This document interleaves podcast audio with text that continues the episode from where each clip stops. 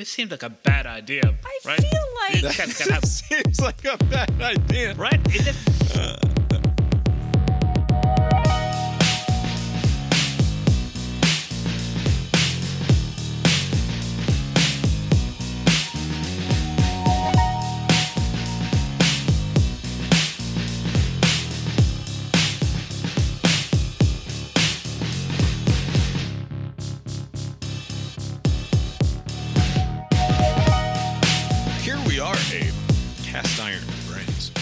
podcast committed to calling weird things weird.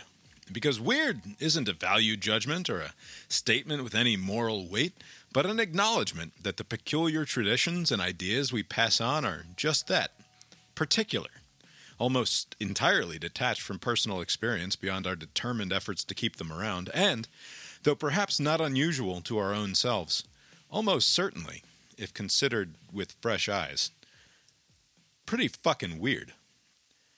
My name is Bob, sitting across the way from my good friend and co-host. That's Abe. How you doing tonight, Abe? Doing well, Bob. Yeah, here we are. Lori's here too. How you doing, Lori? Mad at you now. Oh, don't be mad. Today is Monday, April 18th, 2022. The day after my brother Andrew's birthday. Oh, look at that. Happy birthday, Andrew. Now also very rapidly approaching old at at 29 years old. Is 29 the golden something? It's. I remember when I was that age, somebody s- said it was some sort of thing. I heard A something else age. recently about some sort of anniversary being something golden, and I I, I I don't understand these things it's at the all. idea. what was that? Like my birthday's on the 10th, so that when I Oh, turn yeah, 10, yeah, like you're- yay, the 10 on the 10th. That's stupid 29 on the 29th is probably what you're. Uh, You're, you're- probably knowing someone 29. There we go. Okay. Anyway, oh yeah, and they got uh, he and he and his girlfriend got engaged recently. So congrats. Congrats. Everything's looking up for Andrew. Oh yeah.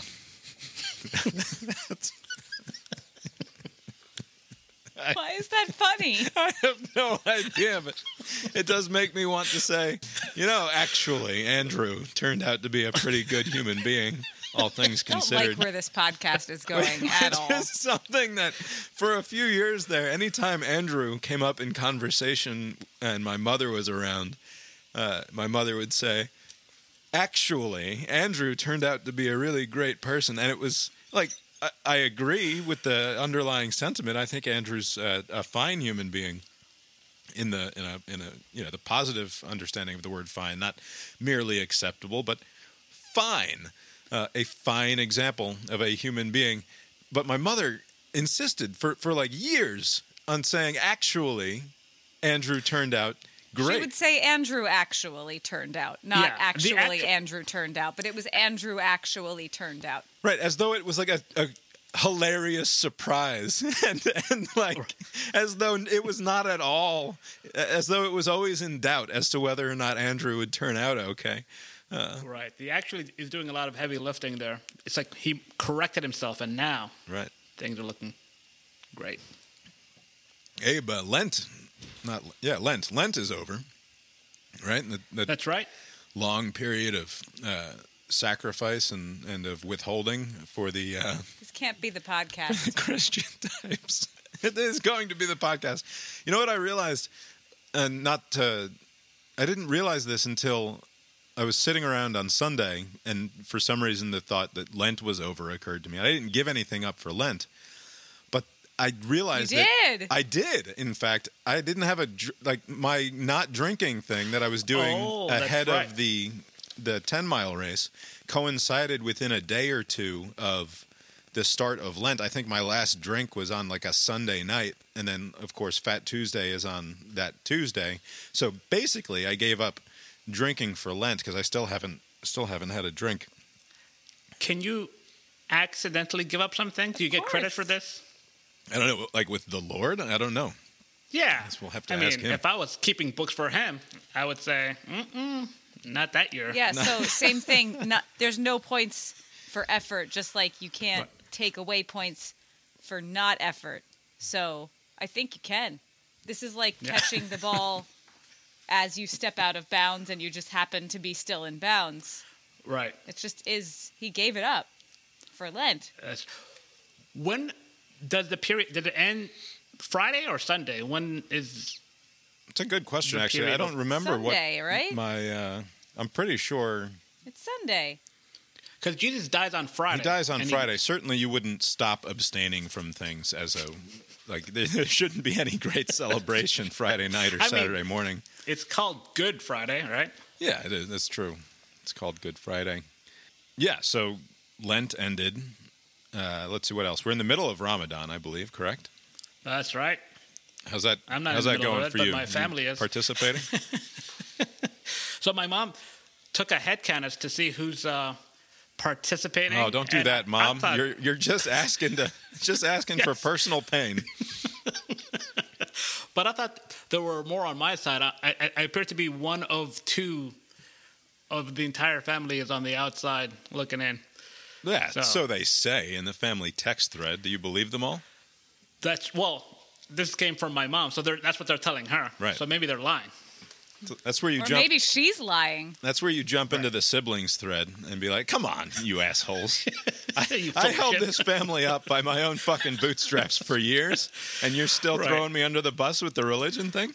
Also, I did this little Ramadan thing in high school during wrestling On, season. on a so I- wrestling team, no less. Yes. I, don't But have also, to do it was again. winter then in high school Yes, I mean, yeah, the sun did come down pretty quickly, but and stayed up. It was it was easier then. Yes. Back. it was slightly Ima- easier. imagine the old Muslims, like the, the old Muslims back in my day. when the sun stayed up for hours longer. Sure, Grandpa. Sure. You know, I never made a big point of it, but because it would kind of undercut the whole religion thing. But you know how we're talking about any every year during daylight savings, it's like, oh, if you're here, the sun goes down at different points, right?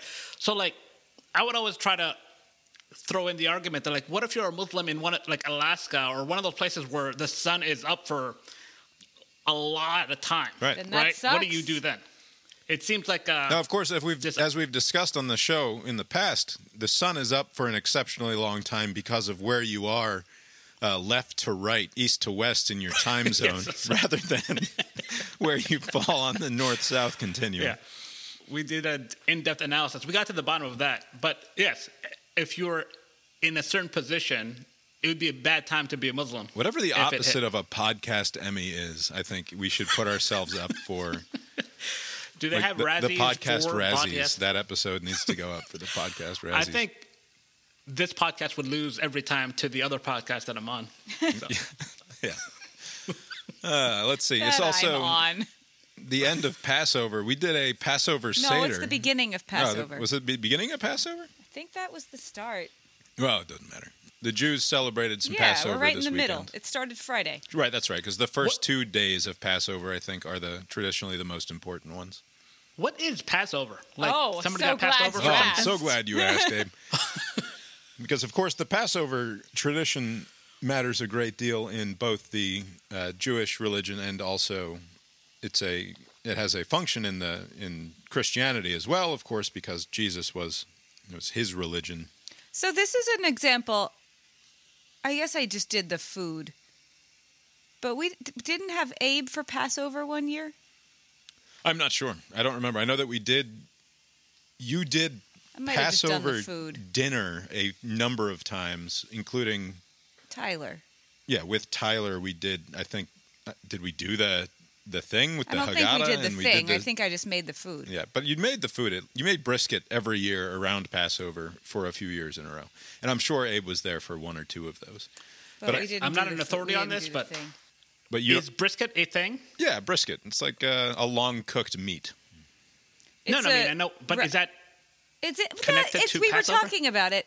It's traditionally done at Passover, but it's not like turkey at Thanksgiving level standard.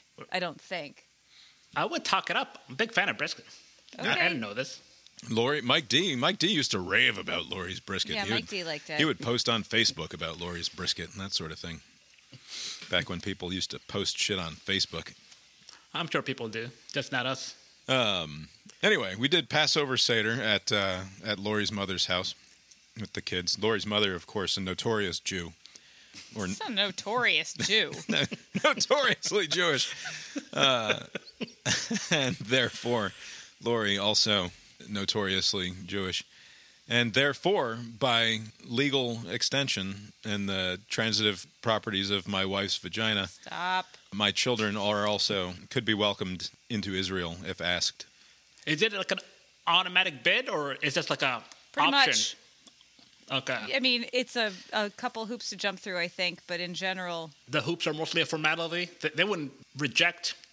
I don't know. I might have to like go to a synagogue or something and be like, "Hey, tell the tell them I'm Jewish," and then they'll do it, or something But yeah, the, uh, like the getting a like getting a, an emotional support animal, Right. sort of. yeah, Yeah. that's exactly like becoming an Israelite is emotional support animals.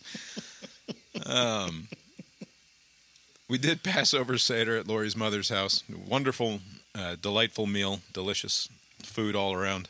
The story, Abe, since you asked, the story that you tell at the Passover table is the story of the Jews, and they weren't even called Jews at, at this point, but the, the, the Jewish peoples, many, many millennia ago, leaving ancient Egypt and going across the desert, crossing the, the, the Red Sea, and, and finding their own land, the, the wandering many years in the desert in order to found. Were they leaving by choice, or were they like? Right, so they were enslaved by the Egyptian pharaohs, and uh, in the in the retelling here, they were forced to do labor and to build all of their fancy pyramids and whatnot.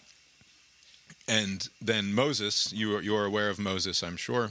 Oh, Moses with was the commandments. Yes. Yeah, it's- the- Before that, but yes, yes, same guy. same guy. But this is the the before he was famous Moses though. Was the was Moses like really, really old? Is he the one? By that's the like, time we got to the commandments, yes, but he wasn't Okay. born old. We can't trust Well, any of the yes. numbers. Can't trust many of the yeah, numbers in the Old the Testament. I mean. Noah was like 800 years old or something when he Right. died. Like none of that, none of that shit makes any sense. Although maybe, maybe like you know, back in the times of people just sunning their testicles all the time, men just lived much, much longer. Back Maybe in the they in the counted good years old days. differently. They didn't have daylight savings time. Yeah, they still had the fucking moon though. They still had the Maybe that's why. Maybe they're like 300 lunar years old. Like 300 moons old. Yeah. I don't know. I don't. I don't. I don't think that checks out. Uh, anyway, None of it checks out. I'm just being generous. The uh, Egyptian pharaohs were uh, super nervous about the firstborn Israelite men, or or sorry, Jewish men, and so they would often uh, have all the Jew babies killed. All the because the the pharaohs apparently had gotten word from their priests or sorcerers or whatever that uh, that uh, from the from the Jewry would rise somebody who would who would lead the Jews to Oh. salvation or something along those lines. And so the pharaohs would, would say, well, "Look, we got to kill all of the the firstborn males from the from the slave population." And so Moses' mother takes him, wraps him in cloth, puts him in a little bassinet, and and puts him by the side of the river.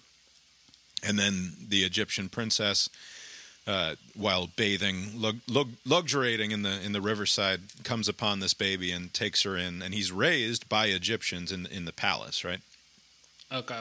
He then becomes disillusioned with uh, palace life because of the way the pharaoh treats the the Jew population, and he takes off, uh, eventually returning to set his people free.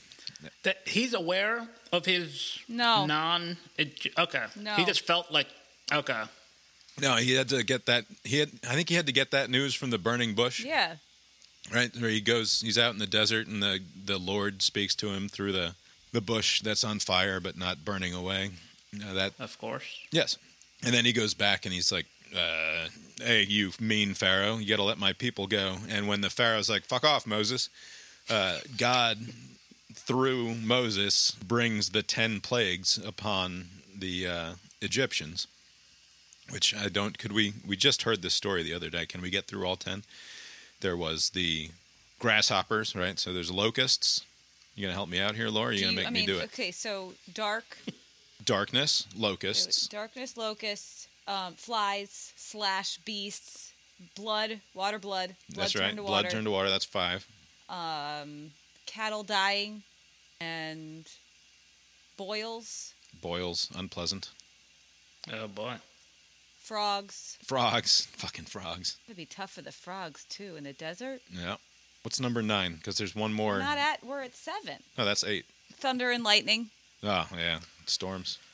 That's nine. Okay, and then 10, I'm pretty sure 10 was that the uh, angel of one of God's own angels, an angel of death, would come in the middle of the night, kill all of the firstborns, that, that all of the firstborn children. And that, At the behest of God? Wait a minute, hold on. yes, yes, this is the this is the Jew God. This is the, the book of the Old, the, you know, the, the God of the Old Testament. Therefore, it's, Right, but it's a just act. This same this same God is doing all of this because the Egyptians were acting up. But the Egyptians, in their acting up, were killing the firstborn, and now he's going to do the same through Yeah. his do boy. but- yeah. Yeah. So the uh, Moses tells all Because his no, because he's making a point. Because it's let my people go. Making a point. Because it's let my people go. And the Pharaoh's like, no, I don't care about the boils and the grasshoppers. I'm not going to let my free labor go. And I then think- he's like, what if I kill all of your men when they're babies? Right. And then he's like, that sucked. Now they can go. Anyway, So Moses. the important thing, though, is the Jews get word somehow of this angel of death coming around to kill all the firstborns. so they put the lamb's blood on the door so that the angel of They're- death passes over the that house. Wow. right, because there's no other way to communicate to one of the Lord's own angels who comes down from heaven and is uh, intent on murdering all of the firstborn males in a in a in a country. Uh, you can't.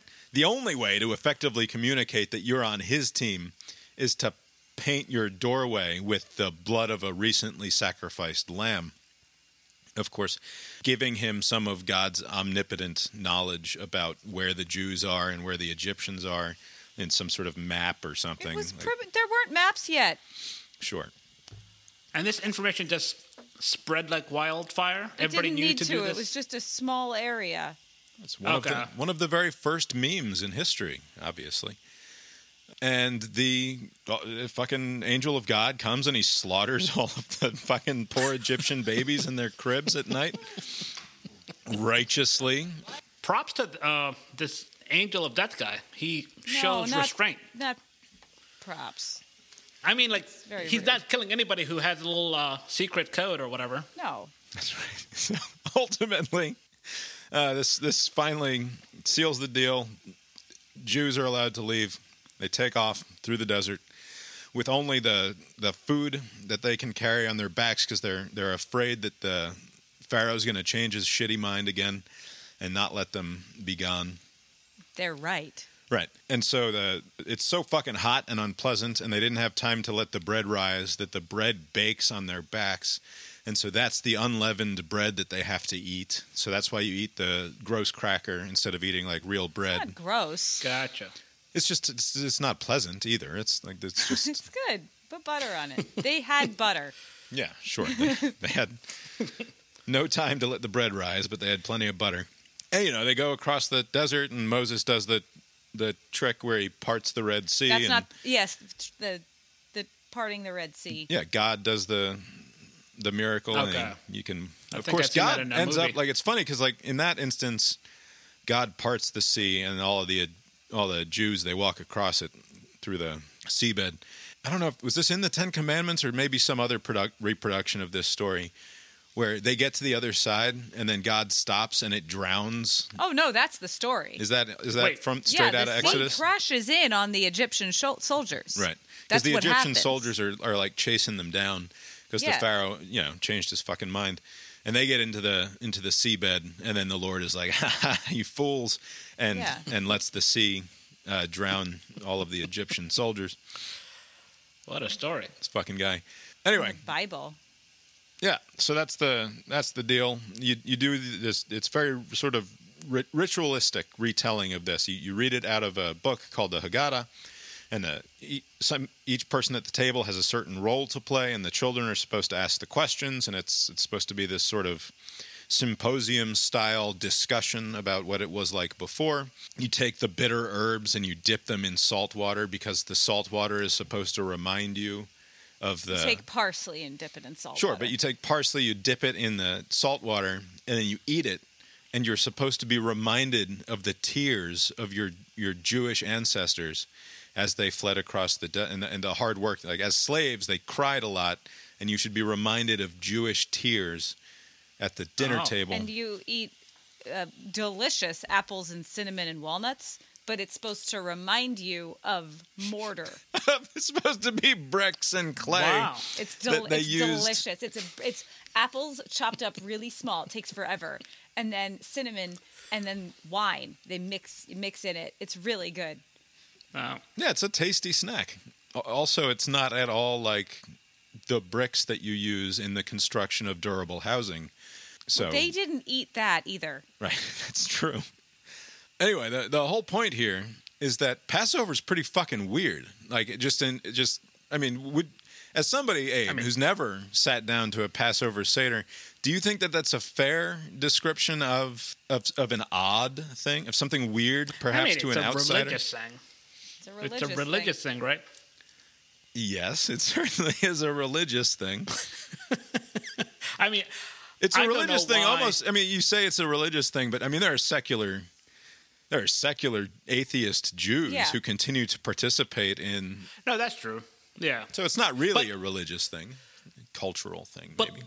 I, I never. I mean, I actually don't know the full story as to why Muslims don't eat and drink when the sun is up. Maybe to mo- It's a emulate some thing. hardship that happened in the past. I don't know. It it never made sense to me, so that's why I stopped doing it. But if it, you know, this other thing sounds pretty pretty good, nice dinner. You know, Yeah, it's have fun. the whole thing. It's fun, but above all, it's pretty weird. right, but compared to what? Right. Compared to a normal dinner. Right, compared to ordering a couple of pizzas and wings Yes, from the it's very fucking takeout place and putting the game on and Com- watching TV. to, yeah, it's like, weird compared not to that. Doing that. Right. That's true. By the way, early at the top, you're going on this uh, weird thing. It's totally fine to say something is weird. yeah. Like, is weirdos, does it get the same pass? Like the weirdos? I think weirdos are oh, the only interesting people in the world are weirdos. I think you have three weirdos right here, just chit chatting it up to each other. Because I also, I guess I have a broad definition of weirdos. Uh, like, the, the the weirdos that are going around different public libraries banning books, I think they're weird. Yeah, Uh, but those that- I are don't think that's those a are good also weird. they're weird in a different way. I've used Right. weird as an adjective and as a as a descript like it's just a it's like one of my go-tos. Like it's just everything's fucking weird. Like there's Yeah.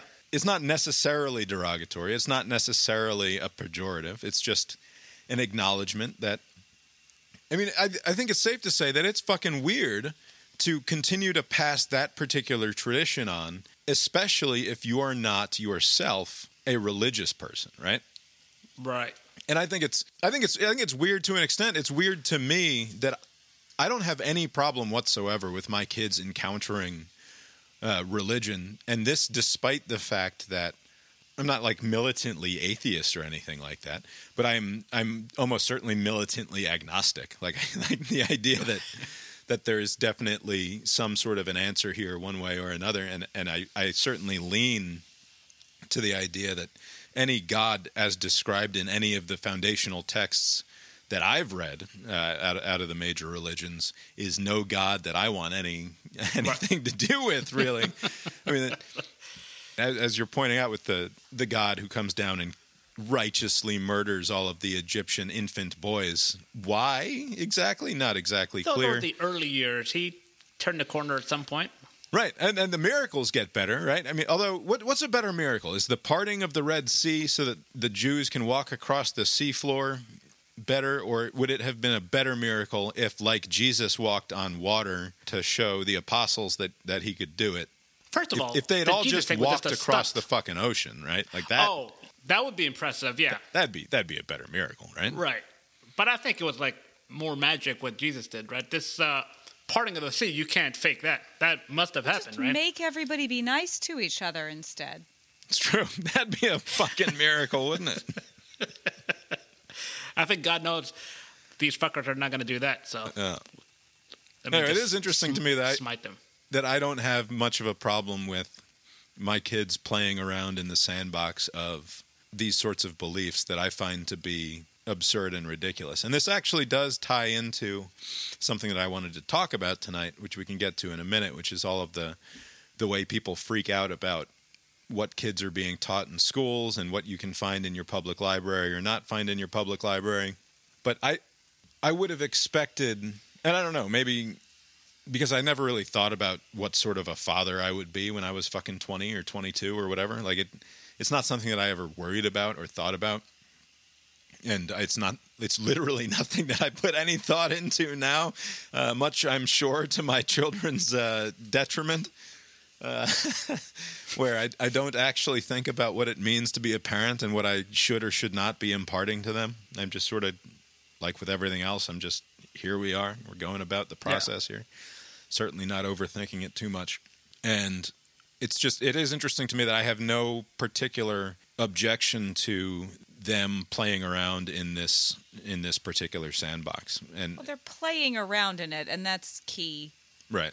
And like also- if if I suddenly got religious in any direction and started just telling them all the time, I don't know what religious people tell their children, but they turn out the way they turn out. Like you wouldn't be okay with that. Right, and I think what it comes down to is that I would have, I'd have a bigger problem, or as big a problem, if you were going about this in the opposite way, which is like, did you hear what they said there about Jesus? That's fucking bullshit. Like, please, Right. Like, I don't think of it at all as incumbent upon me to reject anything that they hear or see or read or whatever because I think that that largely backfires most of the time anyway. Like there's no and they're going to pick up what they're going to pick up from me. Like Katie, it's fucking terrifying. Like you ask Katie an opinion about something and she has what is very nearly fully formed thoughts about whatever it is and it's like how the where where did that come from? It's like, "Oh, cuz she was fucking eavesdropping on me talking to the NPR program yeah, the while I'm girl making dinner." listens to NPR more than any human should, and then Bob's surprised when she knows Right. what's going on in the world.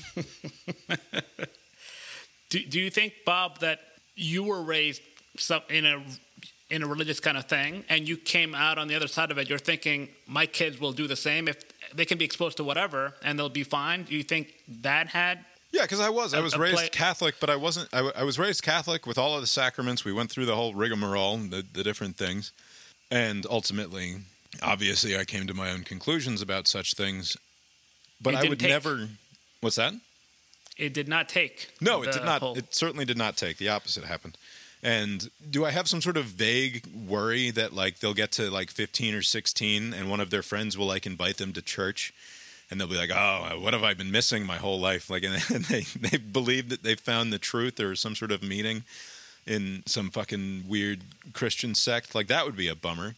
Uh, but I don't Yes. I don't I don't expect it to happen either. You know, Uh, it's, it's funny you mentioned you weren't concerned when you were 20, let's say. Like, I was always concerned when I was younger. Like, what if my kid became like batshit crazy, like, like an Islamic extremist type? You know, despite all my efforts, like Right. I would be hugely disappointed in my own child if that happened. so far, it's not a concern because I don't have any such kid. But I was worried when I was younger Yeah. that my kid would turn out to be some crazy weirdo. Let's say. Yeah, and I think that because I I do like I would worry, and I I wouldn't. I think that the entire shape of my relationship, like like with Lori saying, "What if she suddenly became Christian?" Be like, well, I mean, first of all, I would fight you for custody, and you'd never see your kids again. But but like. Which is obviously a terrible thing to think or say. Uh, but, but I would be, and it's not just the fact that she's like suddenly a born again Christian, Oh, but it's the fact that like oh something drastic has changed here and we don't know who this woman is anymore That Who would are- be true. If Lori became that, I was like, holy shit. right? Like, what the fuck is going on? This this this this creature before us is not to be trusted. Uh, it has nothing to do with the particularities of the religion. It's Right. just everything. Uh, also, the particularities of the religion, but. I forget where I was going, but I do. I would like the shape of my. That's what I was saying. The the the, the shape of the relationship with my kids. If they became like born again Christians who go to the mega church every week and they get married at 25 and start pumping out kids. Like, I, I would love my grandchildren. And I would do everything in my power to make sure that they didn't fucking turn out the way my kids turned out, as it turns out. uh, but like, I don't know if I could relate to them anymore. I No, don't, you would just fuck with them all the time. Right, they would hate me, and that Yeah. that would be Right. such a bummer. They would think that I was just this fucking living, breathing monster of a human being who was going to burn in hell. The way that, like, you know, many, many people in the world, no doubt, think of me. Many of your family members. yeah, plenty of as plenty of my family members think about me, uh, and that would be a bummer. So I wonder, like, is that why people insist on their children believing the same things that they do fundamentally? And I wonder if we're going to have this, like, because we're becoming a much more secular, much less religious bunch of people. Does secularism have to transmit from one generation to another in the same way that Christianity has to transmit from one generation to another in terms of uh, the way it keeps relationships and, and familial relationships together? I don't know. It's, I don't know. Don't you think it's more likely that a lot of people will backslide into some sort of religious thing, like and not continue? I don't the secular think path? that the world has gotten exclusively more secular since the Crusades, right? Since the Crusades, like everybody got religious, Yeah. and Right. around then, like Islam was spreading as well. Right. Since that initial boom of religion, we've had less and less and less and less and less and less. Do you think it is it consistent? It wasn't like an ebb and flow. Like there had been periods. I periods don't where there. think so. I'm sure there's a measurement somewhere, but it Okay. seems like, at least in the Western world, I don't know. There's still compulsory fucking religious education in England. Like, yeah. you know, but like- Yeah. that's, but are people considering themselves religious? yeah, and I like- Yeah, I think think- it's less every year since forever, since Right. the But it seems like- Crusades ish. the more the people are able to freely state their opinion, the number goes down. So maybe they were always not that religious, but that would have been a death sentence. Yeah, but ago. that's why I don't think that it would go back up. Right.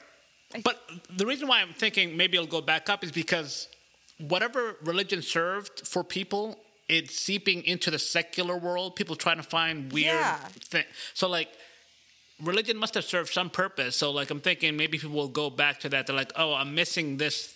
I don't know thing, community, fellowship. It gives them an, overri- an overriding sense of purpose and narrative to their Right. life that otherwise doesn't exist, which is why the, the metaphor that wokeism is becoming that social justice is sort of a rising religion in this country and, and in other parts of, of Western culture is almost certainly true.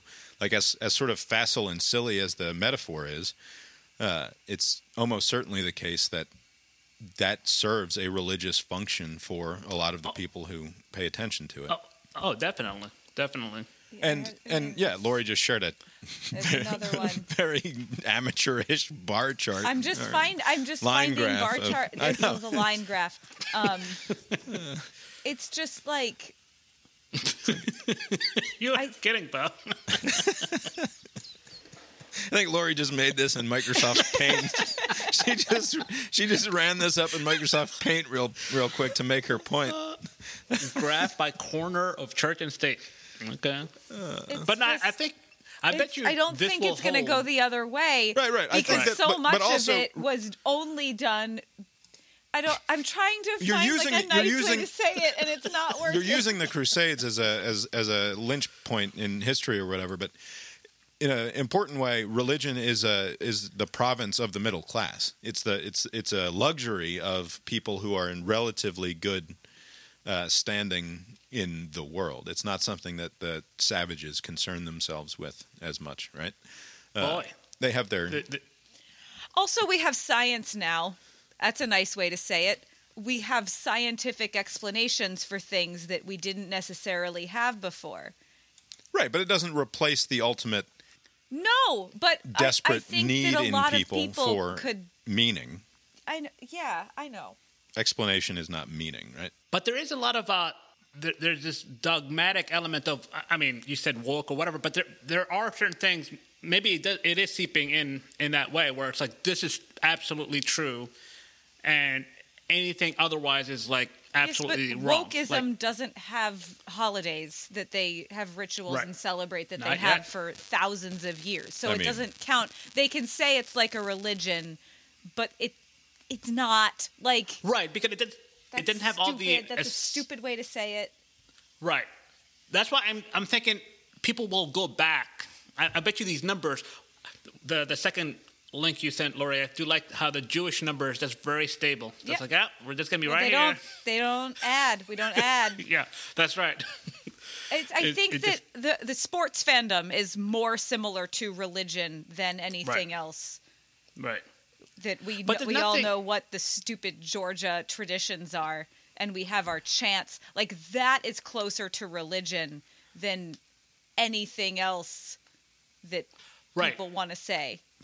But the thing is, sports and and politics and culture, I guess, there's no like grander story. There's no what happens to your aunt when she dies. You know, like the religion. The reason why it's stuck around so long is because this is an explanation for everything. I mean, a lot of it is just nonsense. But at least as an answer. You know, hey, this is what's going to happen. You know, go about your life. And so that's why I'm thinking, if anything, people will just go back to that. Maybe. I do want to transition us into the conversation about. I mean, it's sort of about CRT. It is sort of about uh, what's going on in libraries around the country.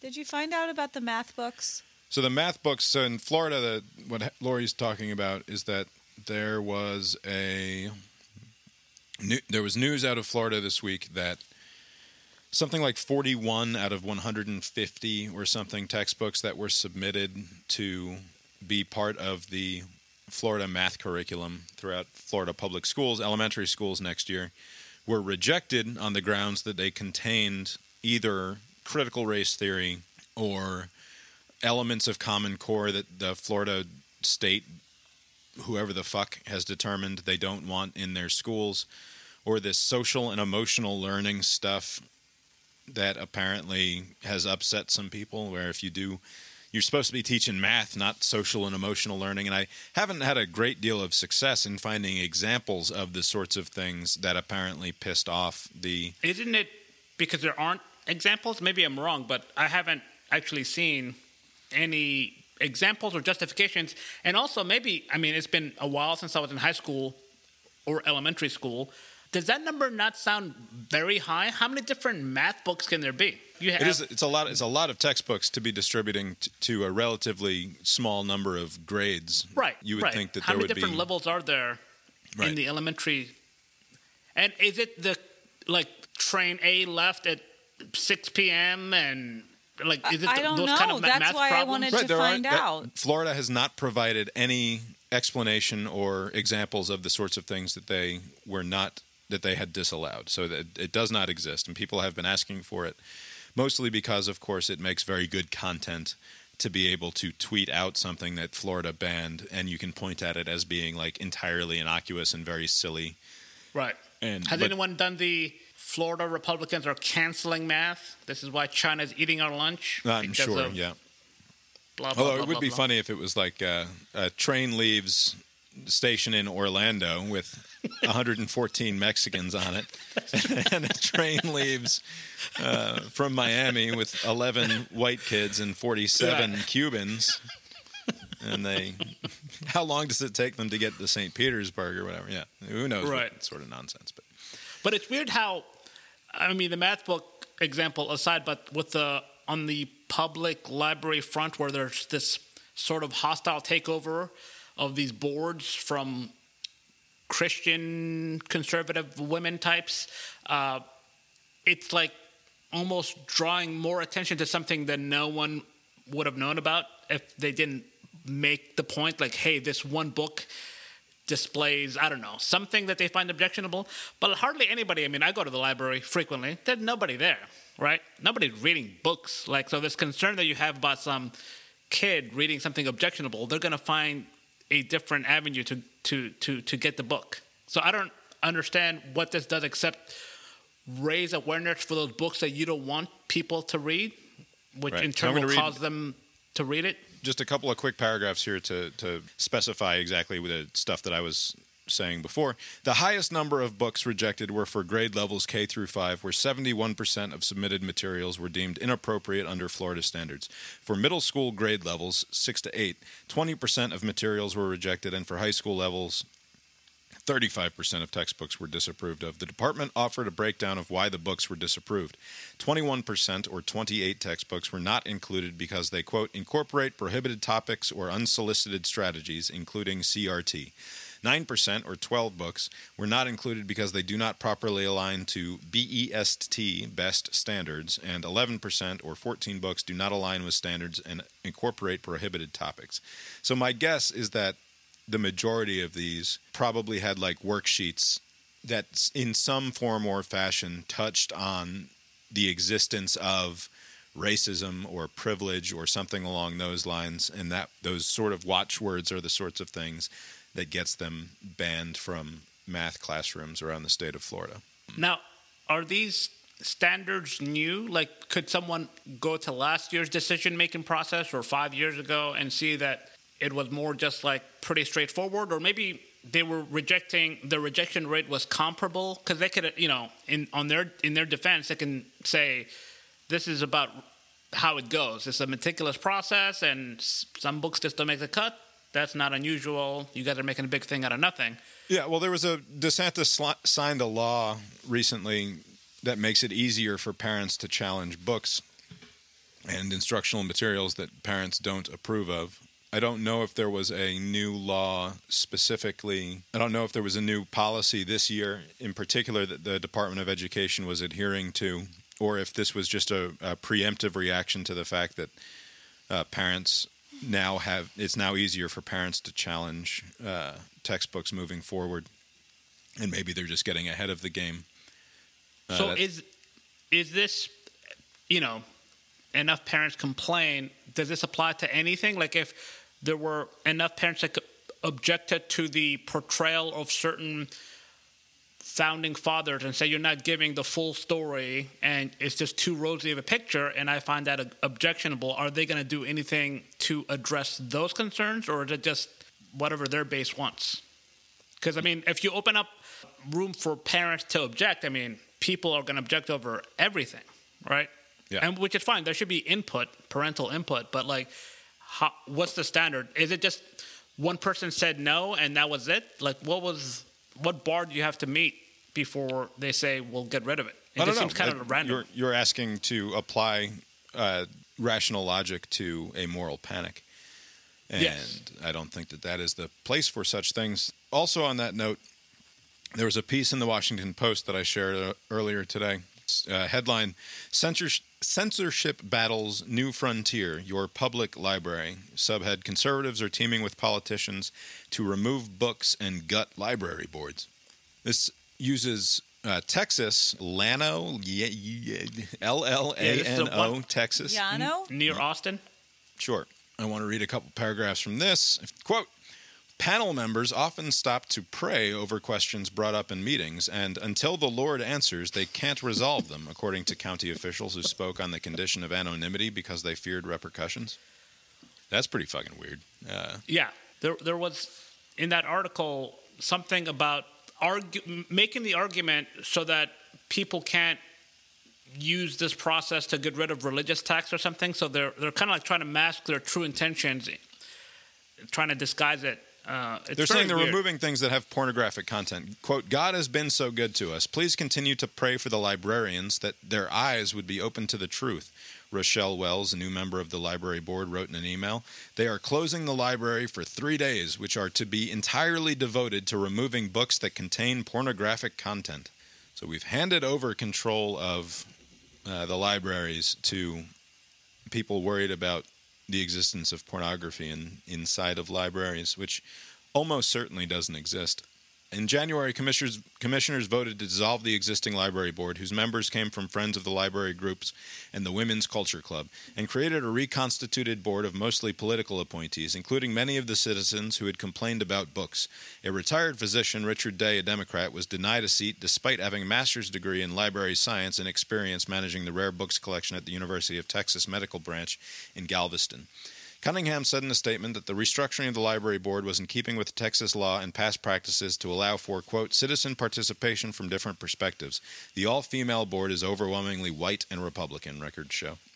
Now, the particulars of that case, I don't care. I don't live there. I don't care what happens inside their library. It would be better if uh, these little fucking micromanagers weren't so concerned with what other people are going to read or not read Right. uh, when they go to the library. Obviously, that is the case. Of course, this happens every year in school districts and school libraries all over the country where somebody gets it in their head that a certain book, say in, in, in Tennessee last year, they kicked Maus out of the school district. They didn't ban it, they didn't rip it out of the libraries, but they kicked it out of the curriculum. In part, it seems because it depict, depicted uh, naked mice. Right. so, so, absurd. Yeah, right. So it's, it's a it's a it's a graphic novel. In other words, it's a fucking cartoon book, uh, a comic book that depicts the Nazis as cats and the Jews as mice. And uh, some of the mice get gassed to death uh, while naked in gas chambers, and the depiction of that is considered pornographic, according to certain members of a school board in some fucking podunk county in Tennessee. And so they kicked it off the curriculum and that's pretty silly.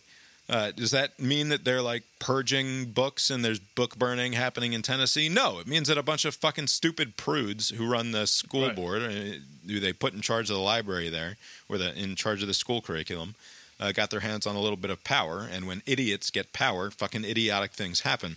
A lot of this CRT stuff, a lot of this discussion about what is or is not being taught to your children in schools and how people are being indoctrinated and how kids are being brainwashed by being told that they have privilege or that, or that they're victims if they're a certain race or what have you. I don't want to automatically try to have a contrarian take here. To an extent, that's just what's built into me, I guess. And maybe that's where this comes from. But who are these kids who are showing up in school and the teacher says to them, tries to impart some lesson, and they walk out of there as the and now their brains have been xeroxed into having that opinion and they just can't think anything else Right. like like in what world are we sending our kids as blank slates into these schools and they're coming out as the perfect copies of whatever it is that their teachers want them to be i've never Right. uh, that it was not my experience in school whatsoever you go in and you hear some bullshit in a classroom you say to yourself as a fucking rational and intelligent person that sounds a little bit like bullshit to me Yeah. and you read more about it or you think more about it and you come to your own conclusions or more likely you fucking go home and beat off and play video games and think about the Braves game. I mean, not to make it entirely about me, but like, like in all likelihood, you leave that place and you go and you smoke a bowl and you hang out with your friends, and it never fucking occurs to you again because you're fucking 15 and no one Right. is being indoctrinated in the public schools because nobody pays fucking attention. Like, I, yeah, I, I suspect that this has nothing to do with the kids, right? It's the parents. It's kind of like the stupid participation trophy stuff that people were shitting on the kids for as if they had a say in the matter, right? Uh, but maybe it was the pandemic, you know, all of this at home learning, and maybe one busybody parent caught whiff of something that you know during the remote learning that they didn't like and they raised a big stink. I don't know where this came from. Maybe this is retribution for all of the statutes coming down They're like oh you're gonna be an asshole that way we'll be assholes this way. I don't know what it is but i don't think there, because any real concern about children reading the wrong thing half of these books that i see on these lists the kids are not reading anyways right so i don't even know where this is coming from because it's like there, there still has not been like this great case study example for CRT or for anything. It's just like this vague something is happening, pedophilia, just people just saying stuff and they're like, "Well, we need to take action." And if you are against taking action, you must be for this imagined problem, right? And then I don't even know how do you counter that. Like, do you just let them? Do you let the moral panic just kind of subside on its own? Just like, okay, they're acting stupid. The actual harm isn't that great. Let's wait until the dust settles and then say, remember when you were being a fucking idiot for those few months in 2022? Like, I don't know if that's the better strategy to just like let this this bad argument fall on its face on its own. This is always your strategy, like- by the way. It doesn't matter. It doesn't matter what we're talking about. This is the Abe. The Abe go-to is like, yeah, yeah. It's fine. eventually this will sort itself out. The I'm toddler sure. is having a temper tantrum. You can't give in to the toddler. You just have to let the toddler have its temper tantrum, and then it will be fine. yeah. I this is not a hypothetical. I apply this at work all the time. At the beginning of the week, a lot of people are making a big thing. Oh, we got a big problem, and I just say this problem is going to resolve itself. And then on Friday, like clockwork, it resolves itself. It- The only difference Well, is I that's because everybody it needs to fuck. uh, Fuck you! I'm going home. We'll deal with this on Monday. That's how it's resolved, and then Monday It's sucks usually- again. most of the problems are like the computer's acting up or whatever. They think oh, they think oh I don't have whatever access to something. It's like it'll sort itself out. But like the alternative is like if you kind of like going back to my old rip current thing. Like you know if you're caught in a rip current, don't like overreact. Don't Right. just it'll pass, right? Just Yeah, it'll pass, and then you're fucking 40 miles down shore. Yeah, but then you can then circle back. But if you're trying to fight the current, you're going to die, right? Yeah. So it almost seems like they want the reaction. It almost seems like they're trying to draw you into this because the Florida thing is patently absurd. There's like no example. There's no like concrete standards. It's, everything's vague, and so like it's almost inviting people to say, "Look at these dum dums," and then DeSantis or some other idiot can say, "Look at them. They're pro." grooming or pro pedophilia or whatever nonsense right pro, Again, pro there's no trying to indoctrinate the trying to indoctrinate the children into Right. CRT in the guise of a two plus two equals four conversation, right? Right, and it's remarkably effective. As stupid as it is, is so I'm wondering, like, is it better just not not to take the bait, to say, okay, Yeah, probably. And and for what it's worth, as I was saying, as we've said before, maybe I just went to like spectacular, spectacular schools and don't realize it. But like every good class that I was ever in was was a discussion. It was an it was Right. a back and forth between uh, the students and the instructor Eh, or or a and, and even if I was the, like I, I just never had a problem being the only one objecting to whatever the person at the front of the room was saying. And it just surprises me that people think so little of their own children and that they think so little of their own ability as parents to either correct for what they're being taught in school if it's something that you personally disagree with or to give your kid the space to explore these ideas and come away with their like like how how fragile is the quote unquote truth that you're trying to impart to your children that it can be dismantled by them having to do a privilege worksheet or whatever Right. at the in their AP English class. And I, I Right. if if it's that fragile, then what what are you hanging on to in the first place? what makes it even dumber, again, I don't think that this these things are being raised in good faith, but like these kids have phones that have they have access to all kinds of smut content, all kinds of nonsense, right? And you're worried about somebody being able to go to the public library and renting something out or I don't know, some word math math word problem like that's gonna instead of like focusing on the actual challenging part of the the, the problem that they're like, oh, they're talking about two women that are dating each other. I don't know. I don't know what these examples are uh, whenever it comes out, but like they're kind of worried about the wrong thing. It's just like a weird, needless distraction. Speaking of needless distractions, Tucker Carlson has a new season of his Oh, documentary series on on the Fox streaming platform. Wait a second. Fox You're Nation. implying that there was a first season that we didn't watch.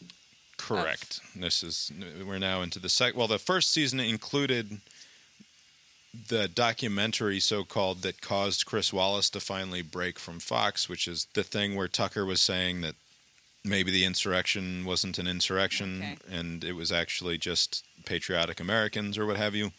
But he's got a new series and a new solution for uh, what ails us as a nation and it's uh, that you should take your balls out in the sunshine in order to increase your testosterone. Now, It will not surprise you that I am not particularly interested in having this conversation the way that the rest of the liberal media is having this conversation on Twitter.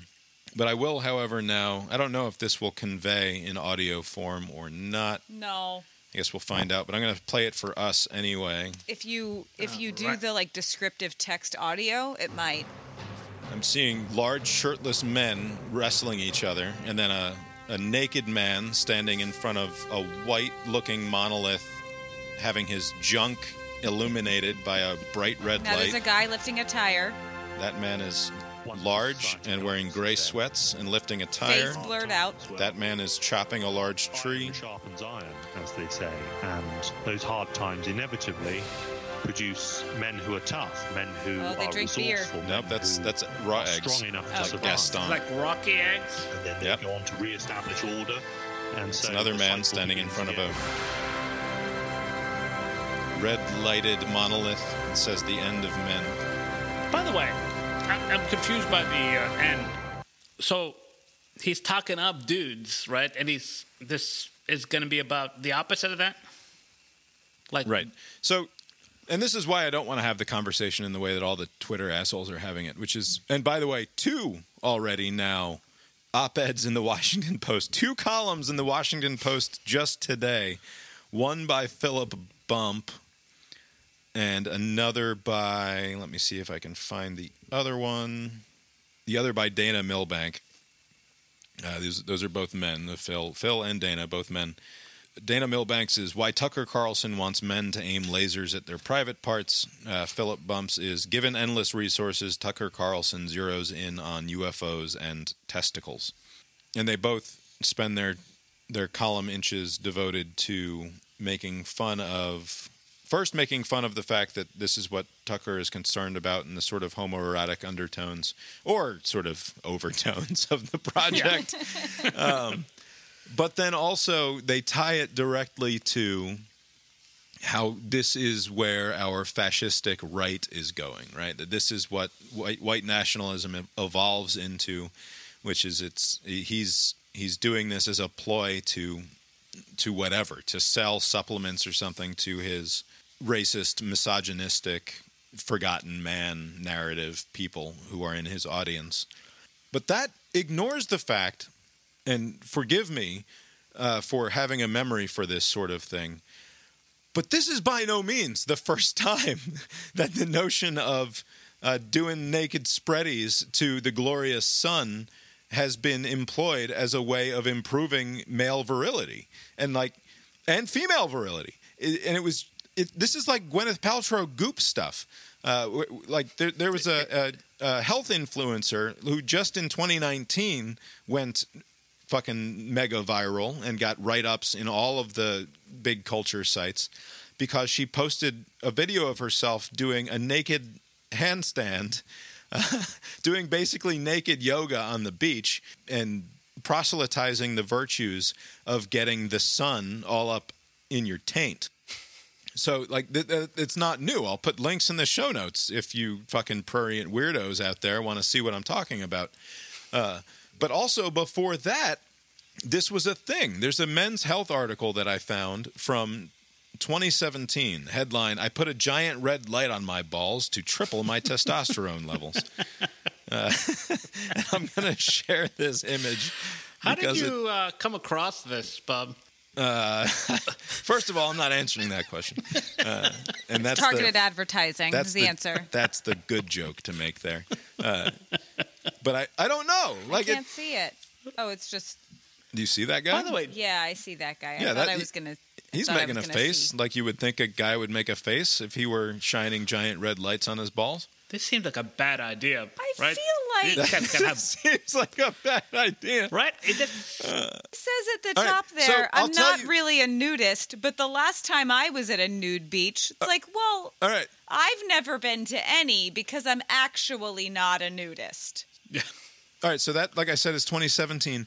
However, in my googling, because I, this is something that I have remembered in the past, like like coming across and laughing about, which is, uh, and and as for me, you know, this sort of thing, it always comes back to baseball. Do you remember years ago there was controversy because a baseball player had talked in some interview about how he peed on his hands in order to toughen them up. That he would.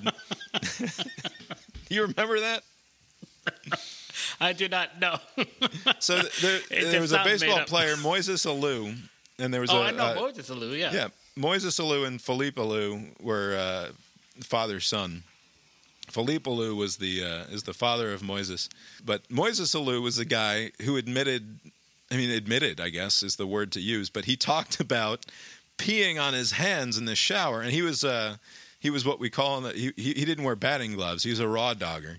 He'd get up Okay. there without batting gloves on and just grip that wood bat with his hands. And he said that that, that pissing on your hands toughens them up. Anyway, that has nothing to do with the getting sun on your balls thing. But the point is, is that I have often stumbled across funny health advice from the from the baseball world, and I remembered getting hearing about this from baseball. So Gabe Kapler, who was once the head coach of the Philadelphia Phillies for a few years, he used to work for the Dodgers as well. Gabe Kapler's this is from 2015, a headline 2015 Ga- in a Gabe Kapler blog. He he said, "Get a nice tan on your nuts." Uh, if you want to be your strongest, get some sun on your boys. And by boys, I mean your testicles. Kapler writes about this is from Deadspin. Kapler writes about how vi- this like real Deadspin, Deadspin before they got Right. zombified and are just like the Daily News now or something. Before the uh, Hulk Hogan sex tape. Right. Kapler writes about how vitamin D, which you mostly get from sunshine, is important for testosterone production, and that baseball players likely don't get enough of it because they're suited and booted with a cap on out in the field. Kapler's solution to this problem is for baseball players to sunbathe in their birthday suit and get some soul on their cojones. And he cites a 76 year old observational study that shows that men who had UV radiation directed at their bare chest increased testosterone by 120%, while those that had it aimed at their coin purse, uh, you know, their, their cock and balls, increased testosterone by 200%. Now, that's obviously an Do old you uh, study. do you people really need more testosterone? Right. So, but Right. that so that is an interesting phrasing of the question because it's worth it's worth knowing anyway as a, as a point of interest. This is from uh, PubMed.gov, the uh, National Library of Medicine, National Center for Biotechnology Information. Abstract of a paper I'm going to read from. The summary says there exists substantial data to suggest a decline in sperm counts over time. Although causative factors have yet to be fully elucidated, potential causes include increased rates of obesity, poor diet, and exposure to environmental toxins. How this decline in sperm counts reflects fertility is yet to be determined. As such, further studies are necessary, blah, blah, blah, blah, blah, blah. The point being that this is a potential problem for the thriving of the human species, among other But- things. That's what I'm, uh, so. Is it a problem when you have, as some would observe, an overpopulation? Right? Maybe we're kind of balancing things out. You know, when we have a good number of people, the numbers go down. Number goes down. It goes up. You know, it's all.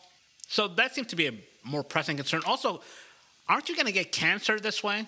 Like maybe I don't know anything about Right. cancer. so in the men's the men's health article, the guy talks about how he was he put the big red light on his balls, and it's an LED light, and you're getting a little bit of UV radiation, but it's not like you're. And then there's people like in the same way that people when Rogan was talking about ivermectin, right. which by the way, there was another study that came out in the last couple of weeks that sort of puts the final nail in the coffin Yeah. of the ivermectin thing, which it's interesting to me that that doesn't get nearly as much play as making fun of people for taking horse paste does. Right. That the the final conclusion is that it doesn't hurt and it probably doesn't help with the but more mitigation. importantly, it does not help at all. It seems like, which is either way, whatever they came up with, it would have just been wise if everybody just waited until that, right? Instead of just like, Right, but but the point is that position. of course fucking idiots like Joe Rogan are going to get on the bandwagon of unproven medical things, right? That's Right. what that's what fucking idiots do. The point is that the entire fucking establishment doesn't have to tell lies about it. They can just tell the truth about it because Yeah. eventually the science will bear it out one way or another, as it seems to have happened here. But I don't know how I got myself uh, sidetracked with Something ivermectin. about Joe What- Rogan, obviously. the cancer balls and his right. ivermectin. So, sunlight exposure directly to the testes reportedly has an even more profound effect, boosting production in Leydig cells, the cells that produce testosterone, by an average of 200%. and this guy says that he was that he had probably uh, vitamin D lack anyway, and that he could get more exposure to that.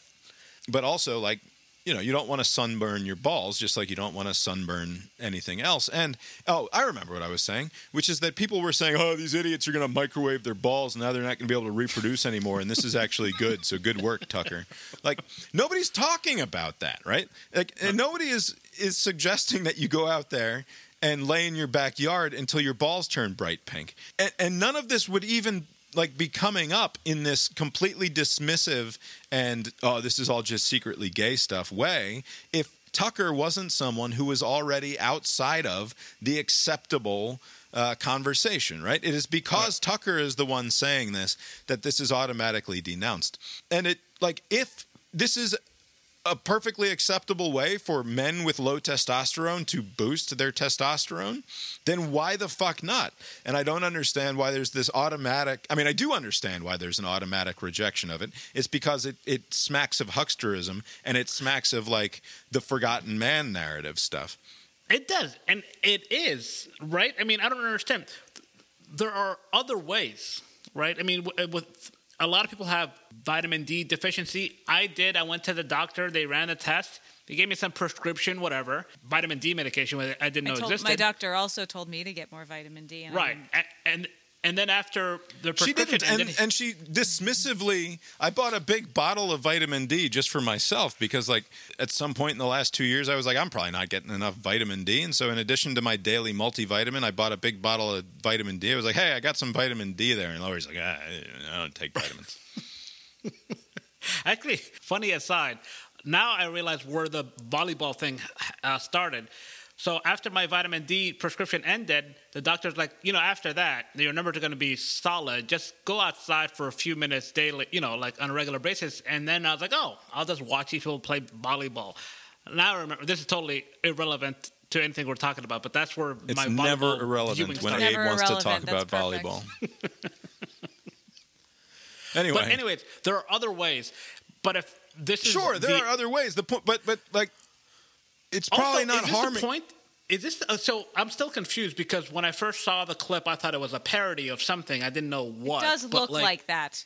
what is the, this is not about putting UV whatever in your balls, right? This is like some sort of like by accommodating pregnant service members in the military, America is becoming soft and we need to be tough or some bullshit like that, right? Yeah, that is certainly also part of it. But then there's also this. You saw in the clip there. Um, if you want to optimize and take it uh, to another level, expose yourself to red light therapy. Yes. Um, and the Joovv um, that we were using in the documentary, there's a massive amount which of is it. testicle tanning. it's testicle tanning, but it's also full body uh, red light therapy, Uh-huh. which has massive amount of benefits. And there's so much data out there um, that isn't being picked up on or covered. So obviously, half the viewers right now are like, "What? That's testicle tanning? That's crazy." But my view is, okay, testosterone levels crash and nobody says anything about it. That's crazy. So why is it crazy to seek solutions? It's not crazy to seek solutions, and I think um, I was recently exposed to a term called bromeopathy, and I think there's a lot of people out there right now that um, are don't trust the mainstream information, and they're taking. Let's trust a quack. So the thing that's worst about this is is the the fact that it's it it immediately turns into bromeopathy, right? It immediately turns into homeopathic medicine, but for dudes. By the way, is This, this, is a great screen. to- gra- Ah, you went back. Just I- their is this, faces uh, right there were good. Tucker Carlson original? Is this on their streaming platform or just Yeah, on it's on, actual? it's on Fox Nation. Okay. I just finished listening to that podcast about the wellness industry. Yeah, great podcast. It's called uh, The Dream. Dream. It's Episode second or season season. one is about multi-level marketing scams, pyramid schemes, and season two is about the wellness industry. Both both very good seasons. I and it, I mean, she does a good job uh, just saying like it targets people who, for whatever reason, decided not to trust medicine, and so for some reason trust something else. Right. Like, which is i if you're not going to trust stuff, don't trust stuff. But like, Right. don't trust this guy over anybody else. Yeah, that is the most infuriating thing. I can understand the mistrust on the main stuff. Yeah. But how do you then go to like blindly trusting just some Yahoo? Because For what they're it's in worth, not sales. not everyone, not everyone is going to blindly trust some Yahoo. For example, Kid Rock. Fox, ladies and gentlemen. So, so our Dude, our cameraman, stop. I, I think Tom Fox is in your house right now. He is. Dude, stop. Testicle tanning. Come on. I mean, Yeah, yeah. I haven't heard anything Open, that good in a long your time. open I'm your starting- mind, Bobby. I'm, I'm, I'm starting a punk rock band and it's called Testicle Tanning. That's the end of it. I think you'll be massively successful. But I mean, don't you think at this point, when so many of the therapies, the paths they've told us to take, have turned out to be dead ends that have really hurt people, why wouldn't open minded people seek new solutions? I, I don't know what the hell's going on in this world. I'm not even sure if I understood that question, but some days I just want to stop this planet and let me off. Like, It is All right. remarkable. Now this is literally. It's good to know that even to even lose? Kid Rock has his limit. But I mean, if you spring that on somebody, it's like I swear it does come across as a joke, and it's like, am I missing something? Like this is right. No, And, it's because out and people out who are good at selling things are very good at selling things. Right. And and for what it's worth, like you can get up off your couch and instead of standing passively in front of a fucking light, do an hour of exercise every day and that naturally boosts your testosterone levels, right? Get some sun and the vitamin D goes up. And yeah, there will always be hucksters, there will always always be people selling nonsense.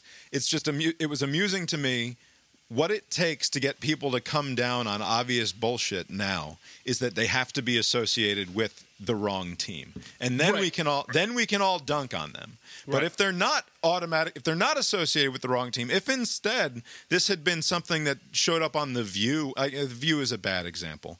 But like, like if back in the old school Oprah days. You know, they, she would have a bunch of quacks on her show, and people would buy into it. Right. It's just On- it's amusing to me that quackery, which knows absolutely no partisan valence, right? Yeah. It, it, it- but if we can if we can pre-sort someone into one of the acceptables or one of the not acceptables, then we have no problem whatsoever pointing out how this is total nonsense. Not not for nothing, and uh, the listeners can't see this, but earlier, Bob, you had the Men's Journal article. It says something about it being expensive. So is this like a much more expensive option that they're promoting? Right. So this uh, this Joovv, and this was 2017. So this is not current prices. I mean, we've got fucking eight percent inflation on ball lights too. I'm sure. If you're if you're doing budget cuts, this would have to be the first to go, right? Even before Netflix. Like if you're at home, I'm going to, to ruin budget. ruin my fucking Google search results for the next three years by searching this product. Uh, but the That's what Bing is for. yeah, the Joovv Mini 3.0 is now on sale for thousand dollars, See, That's a one-time purchase. or you can finance it at ninety one dollars a month. Yeah, but either way, you're, you're you own this thing for the rest of your life. This How isn't many? like how much did uh, the big bottle of vitamin D pills cost? Less than a Costco, it was like nine dollars or something. Yeah. Yeah. and that's what I'm saying. I don't Regardless care of- if it's a one time purchase or not. How do you explain to your kids why there's a a there's a I mean, I would a- hope that you're sunning your male a children's red balls LED as well. No, array under my desk as I'm writing, as I'm sitting here trying to get work done. not to get graphic, but like, is that the application? Do you have to be naked, or can you be like in your at your pretty sure you and- have to be naked. Yeah, like you you, gotta be don't get sun through your clothes most of the time. You know, This is this is old school quackery too. Like, and, I, and who knows? Like, and, and I call it quackery because I don't know, and that's uh, that's is the hundred percent quackery. A hundred percent. I back to why the fuck do you need more testosterone than you already have? you guys are the worst. Yeah, 'cause basically, Like what is less the uh, testosterone would probably serve you well.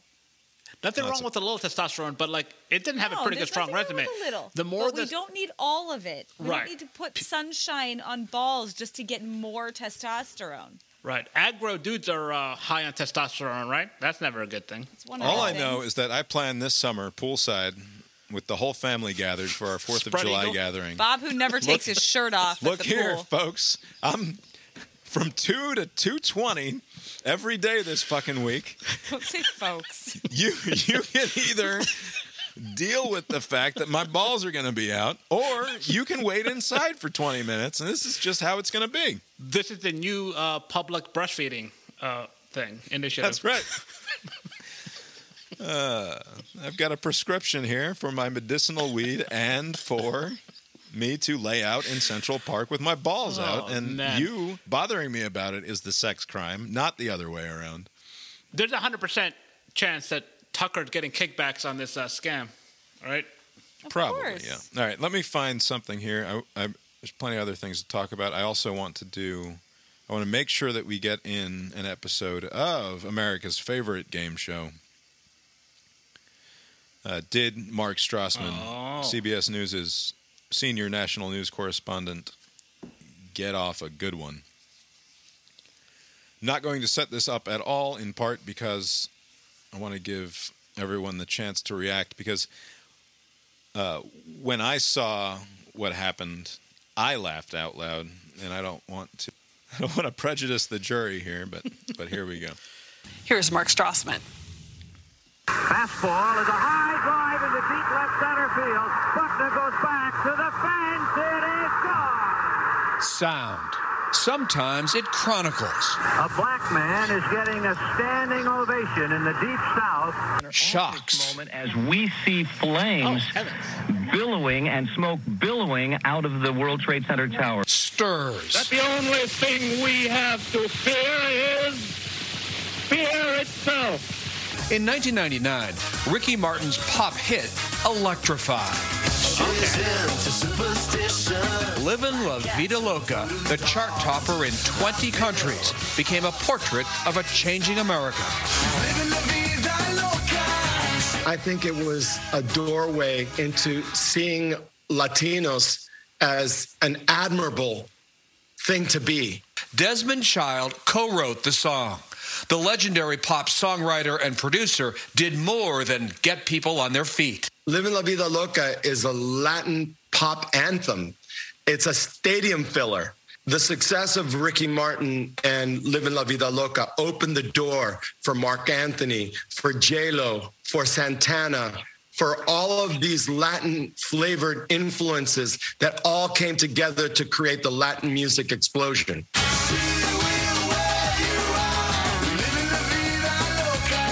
That's culturally significant. That's why the national recording industry wants the song in its archives. Is this the most significant song you've written? Well, I have to say now that we're going into the Library of Congress, you don't know the, the emotion and the pride that I have uh, being an American, uh, also being a Latino, to have this kind of success. Some moments strike a chord. That's La Vida Loca. Mark Strassman, CBS News, Atlanta. Some he moments actually- strike No, a did- chord. Did he actually compare 9/11?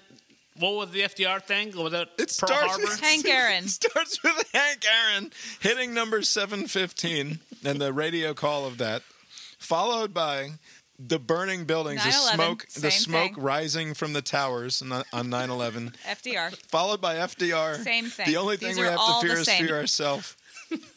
fear itself, and then upside No, inside. no, no, no, no, no, no, no. No. Those are all four when I saw that thing. Mark Strassman did a report on the guy who wrote Livin' La Vida Loca," I knew that it was going to be in the show, but I did not expect that the report would start with three grand historical moments in America's history, and then cut, smash cut to Ricky Martin doing his thing. I don't know how you do anything to live in La Vida Loca except smash cut, though. Like That's fair. that is the correct way to live La You Vida do not. Loca. You do not fade in No. to La Vida Loca. It must surprise you. and it's always you. right. It's it must always surprise right. you directly out of the smoke-filled remains of the World Trade Center.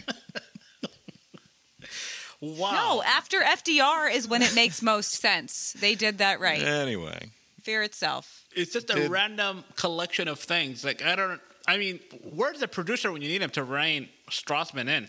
To be fair, those were all things that also went into the Library of Congress this year in the, the recording Okay. So catalog. there was some- So there's some reason that he Okay. chose them, but it is so poorly constructed as uh, as a piece of journalism that it's not clear at all that that is what is in fact Yeah. why they were chosen. It just seems like he's highlighting other great moments in American history that we should be happy and proud about.